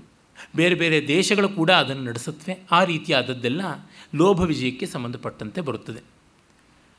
ಆಮೇಲೆ ಲೋಭ ವಿಜಯದ ಉಗ್ರೋಗ್ರ ಪರಿಣಾಮವೇ ಅಸುರ ವಿಜಯ. ಅಸುರ ವಿಜಯದಲ್ಲಿ ಅಲ್ಲಿ ಜನರನ್ನು ಕೊಲ್ಲೋದು, ಅಲ್ಲಿ ಸ್ತ್ರೀಯರ ಮೇಲೆ ಅತ್ಯಾಚಾರ ಮಾಡುವಂಥದ್ದು, ಅಲ್ಲಿ ಸಂಸ್ಕೃತಿಯನ್ನೇ ನಾಶ ಮಾಡೋದು ಎಲ್ಲ ನಡೆಯುತ್ತದೆ. ಇದಕ್ಕೆ ಒಂದು ಮಾತಿನಲ್ಲಿ ಉತ್ತರ ಕೊಡಬೇಕು ಅಂದರೆ ಇಸ್ಲಾಂ ಮತ್ತು ಕ್ರೈಸ್ತ ಕಮ್ಯುನಿಸಮ್ ಇವು ಮೂರು ಜಗತ್ತಿನಲ್ಲಿ ಮಾಡಿರ್ತಕ್ಕಂಥದ್ದು ಇದೇನೆ. ಇವು ಎಲ್ಲಿ ಹೋದ್ವೋ ಅಲ್ಲೆಲ್ಲ ಭಸ್ಮಾಸುರನ ಕೈ ಇಟ್ಟಂತೆ ಆಯಿತು. ಆಸ್ಟ್ರೇಲಿಯಾಗೆ ಹೋದರೆ ಆಸ್ಟ್ರೇಲಿಯಾದ ಬುಡಕಟ್ಟಿನ ಜನಾಂಗ ಇಲ್ಲ ಅನ್ನೋ ಥರ ಆಯಿತು. ದಕ್ಷಿಣ ಅಮೇರಿಕಾಕ್ಕೆ ಹೋದರೆ ಅಲ್ಲಿದ್ದ ಬುಡಕಟ್ಟು ಜನಾಂಗದವರನ್ನಂತೂ ಎಷ್ಟು ಬರ್ಬರವಾಗಿ ಕೊಂದರು ಅಂತಂದರೆ ನಮಗೆ ಗೊತ್ತಿರುವಂತೆ ಪಾಪಲ್ ಬುಲ್ಸ್ನಲ್ಲಿಯೇ ಕಾಣುವಂತೆ ಕ್ರೈಸ್ತ ಮತ ಯಾವ ಥರ ಮಾಡ್ತು ಅಂತಂದರೆ ಸಿಡುಬಿಂದ, ಸಿಡುಬಿನ ಕೀವಿನಿಂದ ತೊಯ್ದಿರ್ತಕ್ಕಂಥ ಕಂಬಳಿಗಳಲ್ಲಿ ಆದಿವಾಸಿಗಳನ್ನಲ್ಲಿ ಸ್ಥಳೀಯರನ್ನೆಲ್ಲ ಸುತ್ತಿ ಬಾಸುಂಡೆ ಬರುವಂತೆ ಬಡಿದು ಅವರಿಗೆ ಸಿಡುಬಿನಂಥ ಮದ್ದೇ ಇಲ್ಲದ ರೋಗ ಬಂದು ಸಾಮೂಹಿಕವಾಗಿ ಸಾಯುವಂತೆ ಮಾಡಿದಂಥ ನೀಚ ಕಾರ್ಯಗಳನ್ನು ಬದುಕೊಂಡು ಯಥೇಷ್ಟವಾಗಿ ಮಾಡಿದ್ದೆ ಇನ್ನಂತೂ ಈಜಿಪ್ಷಿಯನ್ ಸಂಸ್ಕೃತಿ ಏನಾಯಿತು? Greek, Cretan, Sumerian, Babylonian Greek ಮೊದಲಾದ ಎಲ್ಲ ಸಂಸ್ಕೃತಿಗಳು ಸರ್ವನಾಶ ಆದದ್ದು ಇವರಿಂದ ಅಂತ ನಮಗೆ ಗೊತ್ತೇ ಇದೆ. ಒಬ್ಬ ಗಜ್ನಿ ಮೊಹಮ್ಮದ್ ಇರ್ಬೋದು, ಒಬ್ಬ ಔರಂಗಜೇಬ್ ಇರ್ಬೋದು, ಇವ್ರುಗಳು ಮಾಡಿದ್ದ ಅನಾಹುತ ಏನು ಅನ್ನೋದು ನಮಗೆ ಗೊತ್ತೇ ಇದೆ. ಅಷ್ಟೇಕೆ ಮೊನ್ನೆ ಮೊನ್ನೆ ಬ್ಯಾಮಿಯನ್ನಲ್ಲಿ ಆದದ್ದು ಎಂಥದ್ದು? ಕಾಶ್ಮೀರದಲ್ಲಿ ಆಗ್ತಾ ಇರ್ತಕ್ಕಂಥದ್ದು ಏನು ಅಂತ ನೋಡಿದವರಿಗೆ ಗೊತ್ತಾಗುತ್ತದೆ. ಅಸುರ ವಿಜಯಿ ಎನ್ನುವುದರ ಲಕ್ಷಣ ಇದೆ, ಇನ್ನೇನೂ ಅಲ್ಲ. ಹೀಗೆ ಅಸುರ ವಿಜಯಿ ಆಗಬಾರದು ಅನ್ನೋದನ್ನು ಮತ್ತೆ ಮತ್ತೆ ಹೇಳ್ತಾ ಹೋಗ್ತಾನೆ. ಆಮೇಲೆ ಯಾವುದೇ ಒಂದು ರಾಜ್ಯವನ್ನು ಗೆದ್ದುಕೊಂಡ್ರೆ ಅದನ್ನು ಚೆನ್ನಾಗಿ ನೋಡಿಕೊಳ್ಳಬೇಕು. ಸರ್ವದೇವತಾಶ್ರಮ ಪೂಜನಂಚ ವಿದ್ಯಾವಾಕ್ಯ ಧರ್ಮಶೂರಾಣಾಂಚ ಭೂಮಿ ದ್ರವ್ಯ ದಾನ ಪರಿಹಾರಾನ್ ಕಾರಯೇತ್ ಸರ್ವಬಂಧನ ಮೋಕ್ಷಣಂ ಅನುಗ್ರಹಂ ದೀನಾನಾಥ ವ್ಯಾಧಿತಾನಾಂಚ ಅಂತ ಹೇಳ್ತಾನೆ. ಒಬ್ಬ ರಾಜ ಒಂದು ದೇಶವನ್ನು ಗೆದ್ದರೆ ಅಲ್ಲಿ ಸರ್ವ ದೇವತೆಗಳ ಆಶ್ರಮಗಳ ಗೌರವವನ್ನು ಕಾಪಾಡಿಕೊಡಬೇಕು. ಮತ್ತು ವಿದ್ಯಾ, ವಾಕ್ಯ, ಧರ್ಮ, ಶೂರರಿಗೆ, ಎಲ್ಲರಿಗೆ, ಎಲ್ಲ ರೀತಿಯಾದ ಪ್ರಾಮಾಣಿಕರಿಗೆ ಭೂಮಿಯನ್ನು, ದ್ರವ್ಯವನ್ನು, ದಾನವನ್ನು ಎಲ್ಲ ಕೊಡಬೇಕು ಅಂತ. ಆಮೇಲೆ ಸರ್ವಬಂಧನ ಮೋಕ್ಷಣಂ. ಅಲ್ಲಿರ್ತಕ್ಕಂಥ ಸೆರೆಯಾಳುಗಳು ಯಾರಿದ್ದಾರೆ, ಅವ್ರನ್ನ ಬಿಡುಗಡೆ ಮಾಡಬೇಕು. ಯುದ್ಧ ಕಾಲದಲ್ಲಿ ಸಂಶಯಾಸ್ಪದರನ್ನೆಲ್ಲ ಸೆರೆ ಹಿಡಿತಾರೆ, ಆಮೇಲೆ ಬಿಡುಗಡೆ ಮಾಡಬೇಕು. ಮತ್ತು ಅನುಗ್ರಹಂ ಅನುವ್ರಿಗೆ ಅನುಗ್ರಹ ಮಾಡಬೇಕು. ದೀನ, ಅನಾಥ, ವ್ಯಾಧಿತರಿಗೆಲ್ಲರಿಗೂ ಕೂಡ ಸವಲತ್ತುಗಳನ್ನು ಕೊಡಬೇಕು ಅಂತ ಹೇಳ್ತಾನೆ. ಯಸ್ಮಿನ್ ದೇಶೇ ಆಚಾರ ಏವ ಪಾಲ ಪಾಲನೀಯಶ್ಚ ಅಂತನ್ನುವ ಮಾತು ಯಾಜ್ಞವಲ್ಕ್ಯ ಸ್ಮೃತಿಯಲ್ಲಿಯೂ ಕೂಡ ಬರ್ತದೆ ಯಾವ ದೇಶದಲ್ಲಿ ಯಾವ ಆಚಾರ ಇದೆಯೋ ಆ ಆಚಾರವನ್ನೇ ಪಾಲಿಸಬೇಕು. ಆ ದೇಶದ ಮೇಲೆ ತನ್ನ ಮತವನ್ನು ಹೇರಬಾರದು ಅಂತ. ನಮ್ಮ ಪರಂಪರೆಯಲ್ಲಿ ಅಷ್ಟು ಹಾಗೆ ಇದ್ದಿದ್ದು, ಆದರೆ ಈಚೆಗೆ ನಮಗೆ ಗೊತ್ತಾಗುತ್ತದೆ ಎಷ್ಟು ನೀಚಿತನವನ್ನು ಮಾಡಿಕೊಂಡಿದ್ದಾರೆ ಇವರುಗಳು ಅಂತ ಹೇಳ್ಬಿಟ್ಟಿದ್ವಿ ಆಮೇಲೆ ಚರಿತ್ರಂ ಅಕೃತಂ ಧರ್ಮಂ ಕೃತಂ ಚಾನ್ಯೇ ಪ್ರವರ್ತಯೇತ್ ಪ್ರವರ್ತಯೇತ್ ನಚಾಧರ್ಮ್ಯಂ ಕೃತಂಚಾನ್ಯೇರ್ ನಿವರ್ತಯೇತ್ ಅಲ್ಲಿ ಮೊದಲು ಯಾವ ಧರ್ಮ, ಯಾವ ಕಾನೂನು, ಯಾವ ಕಟ್ಟಲೆ, ಯಾವ ಸಂಸ್ಕೃತಿ ಇತ್ತೋ ಅದಕ್ಕೆ ಚ್ಯುತಿ ಬರುವಂತೆ ನಡ್ಕೊಳ್ಬಾರ್ದು. ಆ ಸ್ಥಳೀಯ ಸಂಸ್ಕೃತಿಯನ್ನು ಉಳಿಯಗೊಡಬೇಕು, ಬೆಳೆಯಗೊಡಬೇಕು ಅಂತನೋ ಮಾತನ್ನು ಮತ್ತೆ ಹೇಳ್ತಾನೆ. ಅವು ಯುಕ್ತವಾಗಿದ್ದಲ್ಲಿ ಚೆನ್ನಾಗಿ ನಡೆಸ್ಕೊಳ್ಬೇಕು. ತೀರಾ ಅಯುಕ್ತವಾದಾಗ ತಿದ್ದುಪಡಿಯನ್ನು ಮಾಡಬೇಕೇ ಹೊರತುನುವೆ. ಇನ್ನು ಯಾವ ರೀತಿಯಲ್ಲಿಯೂ ಅವುಗಳನ್ನು ಮ್ಯಾನ್ ಹ್ಯಾಂಡ್ಲ್ ಮಾಡಬಾರದು ಅನ್ನುವಂಥ ಮಾತನ್ನು ಕೌಟಿಲ್ಯ ತುಂಬ ಸ್ಪಷ್ಟವಾಗಿ ಹೇಳ್ತಾನೆ. ಈ ಕಾರಣದಿಂದಲೇ ಆರಂಭದಲ್ಲಿಯೇ ಅವನು ಸರ್ವಶಾಸ್ತ್ರಾಣು ಉಪಕ್ರಮ್ಯ ಪ್ರಯೋಗ ಮುಪಲಭ್ಯ ಕೌಟಿಲ್ಯನ ನರೇಂದ್ರ ನರೇಂದ್ರಾರ್ಥೆ ಶಾಸನಸ್ಯ ವಿಧಿಕೃತ ಅಂತ. ಸರ್ವಶಾಸ್ತ್ರಾಣು ಉಪಕ್ರಮ್ಯ ಎಲ್ಲ ಶಾಸ್ತ್ರಗಳನ್ನು ಓದಿ ಅವನು ಮಾಡಿರ್ತಕ್ಕಂಥದ್ದು ಪ್ರಯೋಗ ಮುಪಲಭ್ಯ ಚ. ಬರೀ ಥೀರಿ ಮಾಸ್ಟರ್ ಅಲ್ಲ ಪ್ರಾಕ್ಟೀಸನ್ನು ಗಮನಿಸ್ಕೊಂಡಂಥವನು. ಹಾಗಾಗಿ ಅವನು ಮಾಡ್ದ ಅಂತ. ಅದನ್ನೇ ಮತ್ತೆ ನಾವು ನೋಡ್ತೀವಿ. ತಸ್ಮಾತ್ ಸ್ವಧರ್ಮಂ ಭೂತಾನಾಂ ರಾಜಾನು ವ್ಯಭಿಚಾರಯೇತ್ ಸ್ವಧರ್ಮಂ ಸಂದಧಾನೋ ಹಿ ಪ್ರೇತ್ಯಚೇಹ ಚ ನಂದತಿ. ವ್ಯವಸ್ಥಿತಾರ್ಯ ಮರ್ಯಾದ ಕೃತಾಶ್ರಮ ವ್ಯವಸ್ಥಿತಿ, ತ್ರಯಾಹಿ ರಕ್ಷಿತೋ ಲೋಕ ಪ್ರಸೀದತಿ ನ ಸೀದತಿ ಅಂತ. ಸ್ವಧರ್ಮದಲ್ಲಿ ಯಾರು ಮಗ್ನರಾಗಿದ್ದಾರೆ? ಸ್ವಧರ್ಮ ಅಂದರೆ ಬೆಸ್ಟ್ ಆಫ್ ಮೈ ಕೆಪ್ಯಾಸಿಟಿ ಅಂತ ಯಾವುದುಂಟು? ಅದು ಲೋಕಹಿತವೂ, ಸ್ವಹಿತವೂ ಆಗುವಂತೆ ಬರುವುದು ಸ್ವಧರ್ಮ. ಅದರೊಳಗೆ ರಾಜ ಇರಬೇಕು. ಮತ್ತು ಅದನ್ನೇ ಉತ್ತೇಜನ ಮಾಡಬೇಕು ಅಂತ ಹೇಳಿಬಿಟ್ಟು ಒಂದು ದೇಶದ ಸಂಪತ್ತಿಗೆ ಸಂರಕ್ಷಣೆಗೆ ಇದಕ್ಕಿಂತ ಮಿಗಿಲಾದದ್ದು ಇನ್ಯಾವುದೂ ಇಲ್ಲ ಅಂತ ನಮಗೆ ಗೊತ್ತಾಗುತ್ತದೆ. ಮತ್ತು ಆ ಸೈನಿಕರನ್ನು, ಸೇನಾಪತಿಗಳನ್ನು ಹೇಗೆ ನಿಯಮನ ಮಾಡಿಕೊಳ್ಬಹುದು ಅನ್ನೋದ್ರ ಬಗ್ಗೆ ಕೂಡ ಹೇಳ್ತಾನೆ. ಆಟವಿಕ ಸೈನ್ಯ, ಅದನ್ನು ಚೆನ್ನಾಗಿ ಕಾಪಾಡಿಕೊಳ್ಬೇಕು. ಆಟವಿಕರಲ್ಲಿ ಅವರ ಮೌಲ್ಯಗಳನ್ನು, ಅದರಲ್ಲಿರ್ತಕ್ಕಂಥ ಮಹತ್ವವನ್ನು ಮನಗಾಣಿಸಿಕೊಟ್ಟು ಅದನ್ನು ಗೌರವಿಸಬೇಕು ಅಂತಾನೆ. ದುಷ್ಕರವಾದ, ದುರ್ಭೇದ್ಯವಾದ ವನದುರ್ಗ, ಗಿರಿದುರ್ಗ, ಜಲದುರ್ಗಾದಿಗಳಲ್ಲಿ ಇವರ ನೆರವು ತುಂಬ ಬೇಕಾಗುತ್ತದೆ ಮತ್ತು ವನ್ಯವಾದ ಸಾಮಗ್ರಿಗಳು ಕೂಡ ಅವರಿಂದ ಬೇಕಾದಷ್ಟು ಆಯತ್ತವಾಗುತ್ತವೆ ಆ ಕಾರಣದಿಂದ ಅಂತ. ಮತ್ತು ಯಾವ ಜಾತಿಯನ್ನಾಗಲಿ, ಯಾವ ವರ್ಣವನ್ನಾಗಲಿ ಹೀನಾಯಿಸಬಾರದು ಅನ್ನುವ ಮಾತನ್ನು ಹೇಳ್ತಾನೆ. ಶೂದ್ರ ವಾ ಕ್ಷತ್ರಿಯ ವೈಶ್ಯಾ ಮ್ಲೇಚ್ಛಾ ಸಂಕರ ಸಂಭವಾ ಸೇನಾಧಿಪ ಸೈನಿಕಾಶ್ಚ ಕಾರ್ಯ ರಾಜ್ಞಾ ಜಯಾರ್ಥಿನ. ಜಯ ಬೇಕು ಅಂತಿರ್ತಕ್ಕಂಥ ರಾಜ ಎಲ್ಲ ಜಾತಿಯಿಂದ, ಎಲ್ಲ ವರ್ಣಗಳಿಂದ ಕೂಡ ಸೈನಿಕರನ್ನ, ಸೇನಾ ನಾಯಕರನ್ನ ಇಟ್ಟುಕೊಳ್ತಾನೆ ಅಂತ. ಶೂದ್ರಾವ, ಕ್ಷತ್ರಿಯಾವ, ವೈಶ್ಯಾವ, ಮ್ಲೇಚ್ಛಾಹ, ವ ಸಂಕರ ಸಂಭವಾಹ. ಮ್ಲೇಚ್ಛರು ನಮ್ಮ ಈ ಭಾರತದ ಗಡಿಯಿಂದ ಆಚೆಗಿರ್ತಕ್ಕಂಥವರು, ಸಂಕರ ಸಂಭವ ಅಲ್ಲಿಯ ಇಲ್ಲಿಯ ಎರಡರ ಸಂಕರದಿಂದ ಹುಟ್ಟಿದವರು, ಇವರೆಲ್ಲರೂ ಕೂಡ ದೊಡ್ಡ ದೊಡ್ಡ ಸ್ಥಾನಕ್ಕೂ ಬರಬಹುದು ಅನ್ನುವ ಮಾತನ್ನು ಕೂಡ ಅವನು ಹೇಳ್ತಾನೆ ಅಂತಂದರೆ, ಎಷ್ಟು ದೂರದೃಷ್ಟಿಯಿಂದ ಹೇಳಿದ್ದಾನೆ ಅಂತನ್ನೋದು ನಮಗೆ ಗೊತ್ತಾಗುತ್ತದೆ.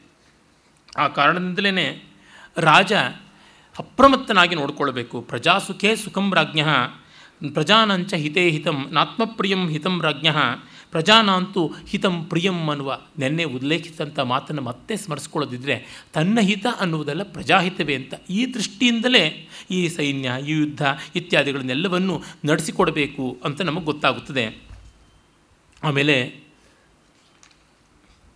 ಅವನು ಮತ್ತೊಂದು ವಿಷಯವನ್ನು ಹೇಳ್ತಾನೆ. ಅದೇನೆಂದರೆ ರಾಜನ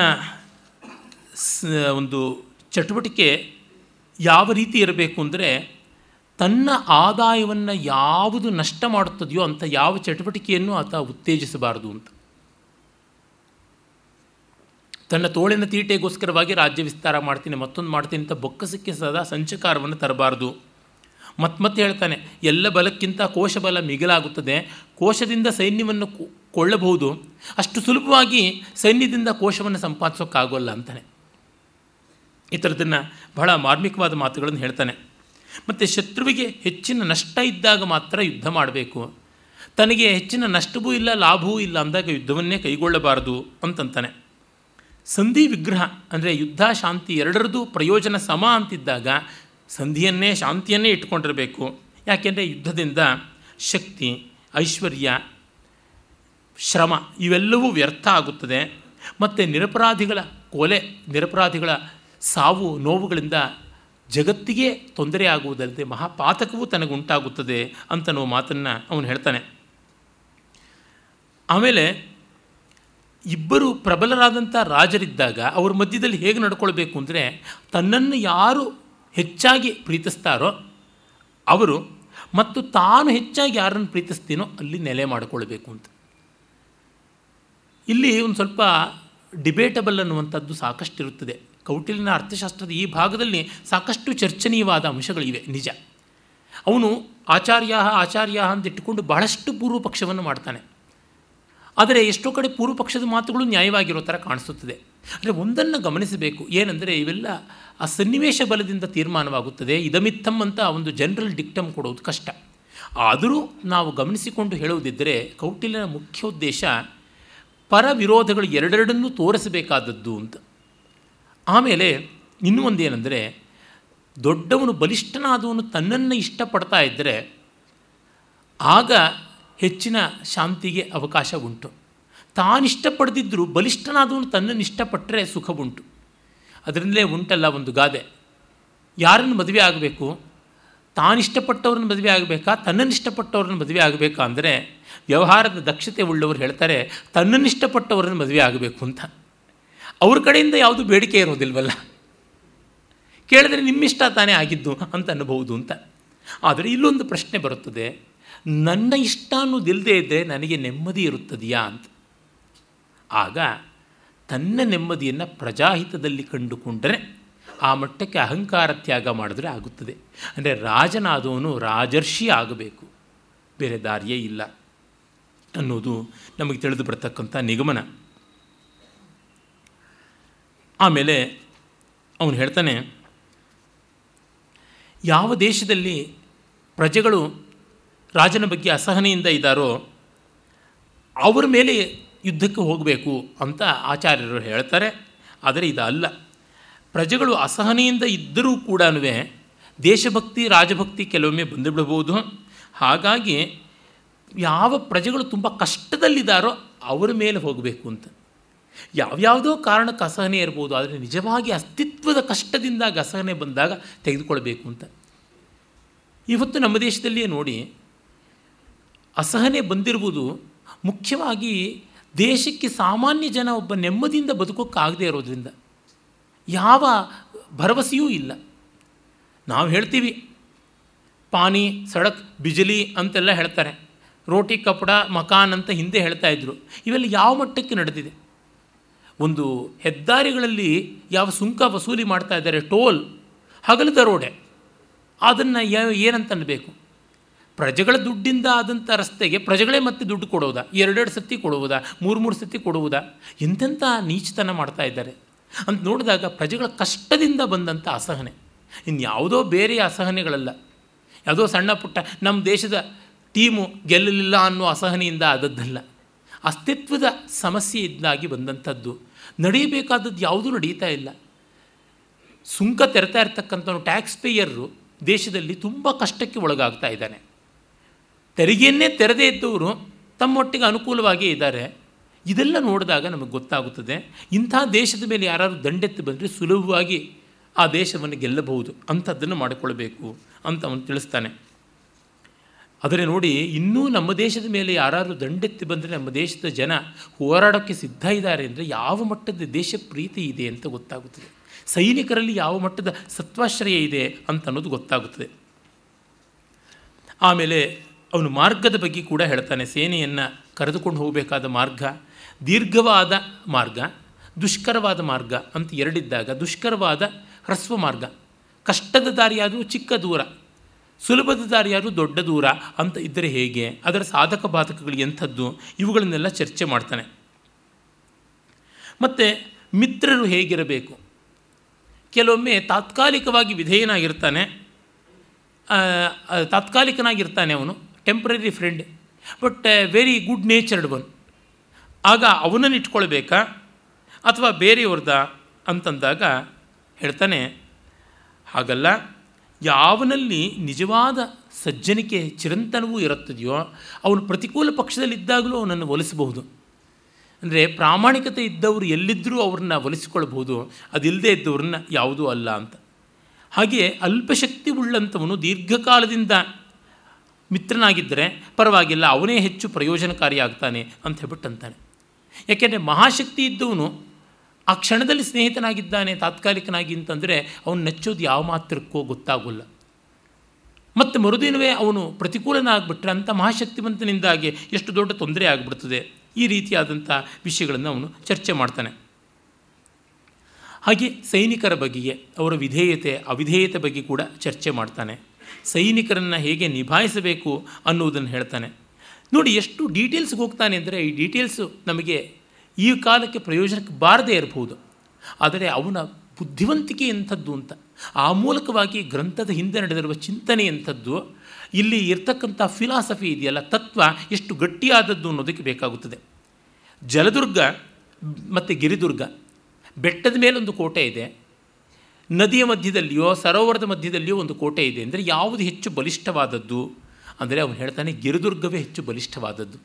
ಯಾಕೆಂದರೆ ಜಲದುರ್ಗವನ್ನು ಆನೆಗಳನ್ನು ಇಟ್ಟುಕೊಂಡು ತಾತ್ಕಾಲಿಕವಾದ ಸೇತುವೆ ಮಾಡಿ ದಾಟಿಬಿಡ್ಬೋದು. ಮಳೆಗಾಲದಲ್ಲಿ ತುಂಬ ನೀರು ಉಕ್ಕೇರಿ ಬರುತ್ತದೆ, ಬೇಸಿಗೆ ಕಾಲದಲ್ಲಿ ಇರೋದಿಲ್ಲ. ಹೀಗೆ ಅನುಕೂಲತೆಗಳುಂಟು. ಆದರೆ ಗಿರಿದುರ್ಗ ಎಲ್ಲ ಕಾಲದಲ್ಲೂ ಒಂದೇ ಥರ ಇರುತ್ತದೆ. ಮತ್ತು ಹತ್ತಿ ಬರುವುದಿದೆಯಲ್ಲ, ಅದು ತುಂಬ ಶ್ರಮದಾಯಕವಾದದ್ದು. ಸೈನಿಕರ ಸಮಸ್ತರ ಸನ್ನಾಹಗಳನ್ನು ದಾಟಿಸಬೇಕು. ಆಹಾರ ಪದಾರ್ಥಗಳು, ಆಯುಧಾದಿಗಳು ಇವೆಲ್ಲವೂ ಹೋಗಬೇಕು. ಮತ್ತು ಮೇಲಿದ್ದವನಿಗೆ ಅಟಕಾಯಿಸೋದು ಸುಲಭ. ಜಲದುರ್ಗ ಅಂದರೆ ಅವನು ಒಂದೇ ನೆಲದಲ್ಲಿರ್ತಾನೆ, ನಾವು ಒಂದೇ ಎತ್ತರದಲ್ಲಿರ್ತೀವಿ. ಎತ್ತರದಲ್ಲಿದ್ದವನಿಗೆ ಅಟಕಾಯಿಸೋದಕ್ಕಿರುವ ಅನುಕೂಲ ತಗ್ಗಿನಲ್ಲಿದ್ದವನಿಗಿಲ್ಲ. ಒಂದೇ ಸಮತಟ್ಟಿನಲ್ಲಿದ್ದವರಿಗೆ ಈ ಥರದ ಅನುಕೂಲತೆ, ಅನನುಕೂಲತೆಗಳ ವ್ಯತ್ಯಾಸ ಇಲ್ಲ. ಹೀಗಾಗಿ ಗಿರಿದುರ್ಗ ಅನ್ನೋದಕ್ಕಿಂತ ಜಲದುರ್ಗ ಸುಲಭಾವಸೇಯ ಅಂತಂತಾನೆ. ಈ ಥರ ಇಷ್ಟು ಕಡೆ ಕಾಮನ್ ಸೆನ್ಸನ್ನು ಬಳಸಿ ಚಿಂತನೆ ಮಾಡ್ತಾನೆ ಅಂತ. ಆಮೇಲೆ ಹೇಳ್ತಾನೆ, ಯಾವ ದೇಶ ಹೆಚ್ಚು ಅನುಕೂಲಕಾರಿ ಅಂತಂದರೆ ಆಶ್ಚರ್ಯಕಾರಿಯಾಗಿ ಹೇಳ್ತಾನೆ, ಎಲ್ಲಿ ದುಡಿಯುವ ಜನ ಶೂದ್ರವರ್ಗ ವೈಶ್ಯವರ್ಗ ಹೆಚ್ಚಾಗಿರ್ತಾರೋ ಅಲ್ಲಿ ನೆಲೆಸುವುದು ಒಳ್ಳೆಯದು ಅಂತಾನೆ. ಯಾಕೆಂದರೆ ಅಸ್ತಿತ್ವಕ್ಕೆ ಸಮಸ್ಯೆ ಇಲ್ಲ. ನಿಮಗೆ ವಿದ್ಯೆಯೋ, ಬುದ್ಧಿವಂತಿಕೆಯೋ ಬೇಕು ಅಂದರೆ ಎಲ್ಲೋ ಹೋಗಿ ಪಡ್ಕೋಬೋದಪ್ಪ. ಊಟ ತಿಂಡಿಗೆ ದಿನ ದಿನವೂ ಯಾವ ದೇಶಕ್ಕೆ ಹೋಗ್ತೀರಾ ಅಂತ. ಹೀಗೆ ಪ್ರಾಮಾಣಿಕವಾದ ವಾಸ್ತವವನ್ನು ಬಹಳ ಚೆನ್ನಾಗಿ ಮಾಡ್ತಾನೆ. ಮತ್ತು ಜನ ಇರತಕ್ಕಂಥ ನೆಲ ಒಳ್ಳೆಯದ ಜನ ಇಲ್ಲದೇ ಇರತಕ್ಕಂಥ ನೆಲ ಒಳ್ಳೆಯದ ಅಂದರೆ ಇವನು ಜನಭರಿತವಾದ ನೆಲವೇ ಒಳ್ಳೆಯದು ಅಂತಾನೆ. ಇದು ಸ್ವಲ್ಪ ಚಿಂತನೀಯ ಅನಿಸ್ಬೋದು. ನೋಡಿ, ಅಮೇರಿಕಾದಲ್ಲಿ ಮೊದಲು ಅವರು ಹೋದಂಥ ವಲಸಿಗರಿಗೆ ಹೆಚ್ಚಿನ ಜನ ಇರಲಿಲ್ಲ. ಆಸ್ಟ್ರೇಲಿಯಾದಲ್ಲಿ ಹೆಚ್ಚಿನ ಜನ ಇರಲಿಲ್ಲ. ಅವರು ನೆಲೆಸಿದ್ರಲ್ಲ, ಇಡೀ ಇಡೀ ದೇಶವೇ ಅವ್ರದ್ದಾಯ್ತಲ್ಲ ಅಂತ ಅನ್ಬೋದು. ಆದರೆ ಇದು ಯಾವಾಗ ಆಗಿದ್ದು? Post technological period post industrial revolution ಆಗ ನಡೆದದ್ದು. ತಂತ್ರಜ್ಞಾನ ಬರೋದಕ್ಕಿಂತ ಮುಂಚೆ ಜನ ಇಲ್ಲದೆ ಯಾವುದೂ ಸಾಗ್ತಾ ಇರಲಿಲ್ಲ. ಜನಬಲವಿಲ್ಲದೆ ಯಾವುದೂ ಆಗ್ತಾ ಇರಲಿಲ್ಲ ಅಂದರೆ ಜನಬಲದ ಜಾಗವೇ ಒಳ್ಳೆಯದು ಅಂತ ನಮಗೆ ಗೊತ್ತಾಗುತ್ತದೆ. ಹೀಗಾಗಿ ಕೌಟಿಲ್ಯ ಹೇಳಿದ್ದು ಕಾಲ ಬಾಧಿತವಾದರೂ ಕೂಡ ನಮಗೆ ಮತ್ತೆ ಈ ಹೊತ್ತಿಗೂ ಗೊತ್ತಾಗ್ತಾ ಇದೆ ಎಷ್ಟು ತಂತ್ರಜ್ಞಾನವಿದ್ದರೂ ಜನ ಇಲ್ಲದೆ ಇದ್ದರೆ ಆಗೋದಿಲ್ಲ. ಮೊನ್ನೆ ದಿವಸ ನನಗೂ ನನ್ನ ಅಣ್ಣನಿಗೂ ಕೂಡ ಒಂದು ಚರ್ಚೆ ಬರ್ತಾ ಇತ್ತು. ನೀನು ಮನುಷ್ಯರಿಲ್ಲದೆ ಬಾಳೋದಿಲ್ಲ, ನೀನು ಪ್ಯಾರಸೈಟು ಅನ್ನೋ ಥರ ಅವನಂದ. ನಾನು ಹೇಳಿದೆ, ನೋಡು, ನನಗೆ ಸಮುದಾಯ ಬೇಕು ಕಮ್ಯುನಿಟಿ ಬೇಕು. ನೀನು ಮನುಷ್ಯರಿಲ್ಲದೆ ಬಾಳೋದಿಲ್ಲ, ನನಗೆ ಐ ಪಿ ಎಲ್ ಮ್ಯಾಚ್ ನೋಡೋದಕ್ಕೆ ಟಿ ವಿ ಇರಬೇಕು ಫೇಸ್ಬುಕ್ ಫ್ರೆಂಡ್ಸ್ ಬೇಕು, ಎಲ್ಲ ಬೇಕು. ಅಂದರೆ ನೀನು ವರ್ಚುವಲ್ ರಿಲೇಷನ್ಶಿಪ್ ಪೀಪಲ್ ಇಟ್ಕೊಂಡಿದ್ಯಾ? ನಾನು ಆ್ಯಕ್ಚುಯಲ್ ರಿಲೇಷನ್ಶಿಪ್ ಇಟ್ಕೊಂಡಿದ್ದೀನಿ. I am living in a community while you are living on a system system ಅಂದರೆ ವ್ಯವಸ್ಥೆಗಿಂತ ಕಮ್ಯುನಿಟಿ ಸಮುದಾಯ ಸುಖ, ದುಃಖ ಎರಡನ್ನೂ ಕೊಟ್ಟರು ಆನಂದ ಪರ್ಯವಸಾಯಿ ಆಗಿದ್ದು. ಆದರೆ ಸಿಸ್ಟಮ್ ಮೇಲೆ ಬದುಕ್ತಕ್ಕಂಥವ್ರಿಗೆ ಈಗ ನೋಡಿ ಆಟೋಮೆಟಿಕ್ ಆಗಿ ಎಲ್ಲವೂ ನಡೆದರೆ ತೊಂದರೆ ಏನೂ ಇಲ್ಲ. ಅರೆ ಸಂತೋಷ ಇಲ್ಲ. ಏನು ಮೂರ್ತಿರಾಯರು ಅಪರವಯಸ್ಕನ ಅಮೆರಿಕ ಯಾತ್ರೆ ಅನ್ನುವ ಅದ್ಭುತವಾದ ಪ್ರವಾಸ ಕಥನದಲ್ಲಿ ಒಂದು ಕಡೆ ಬರೀತಾರೆ. ಆಟೋಮೆಟಿಕ್ಕಾಗಿ ಟಿಕೆಟ್ ಸಿಗುತ್ತೆ ಆಟೋಮೆಟಿಕ್ಕಾಗಿ ಬಾಗಿಲು ತಿಕ್ಕೊಳ್ಳುತ್ತೆ. ಯಾರು ಸಿಂಡ್ರಿಸ್ಕೊಂಡು ಟಿಕೆಟ್ ಕೊಡೋರಿಲ್ಲ ಸಿಂಡ್ರಿಸ್ಕೊಂಡು ಬಾಗಿಲು ಹಾಕೋರು ಯಾರೂ ಇಲ್ಲ ಅಂತ.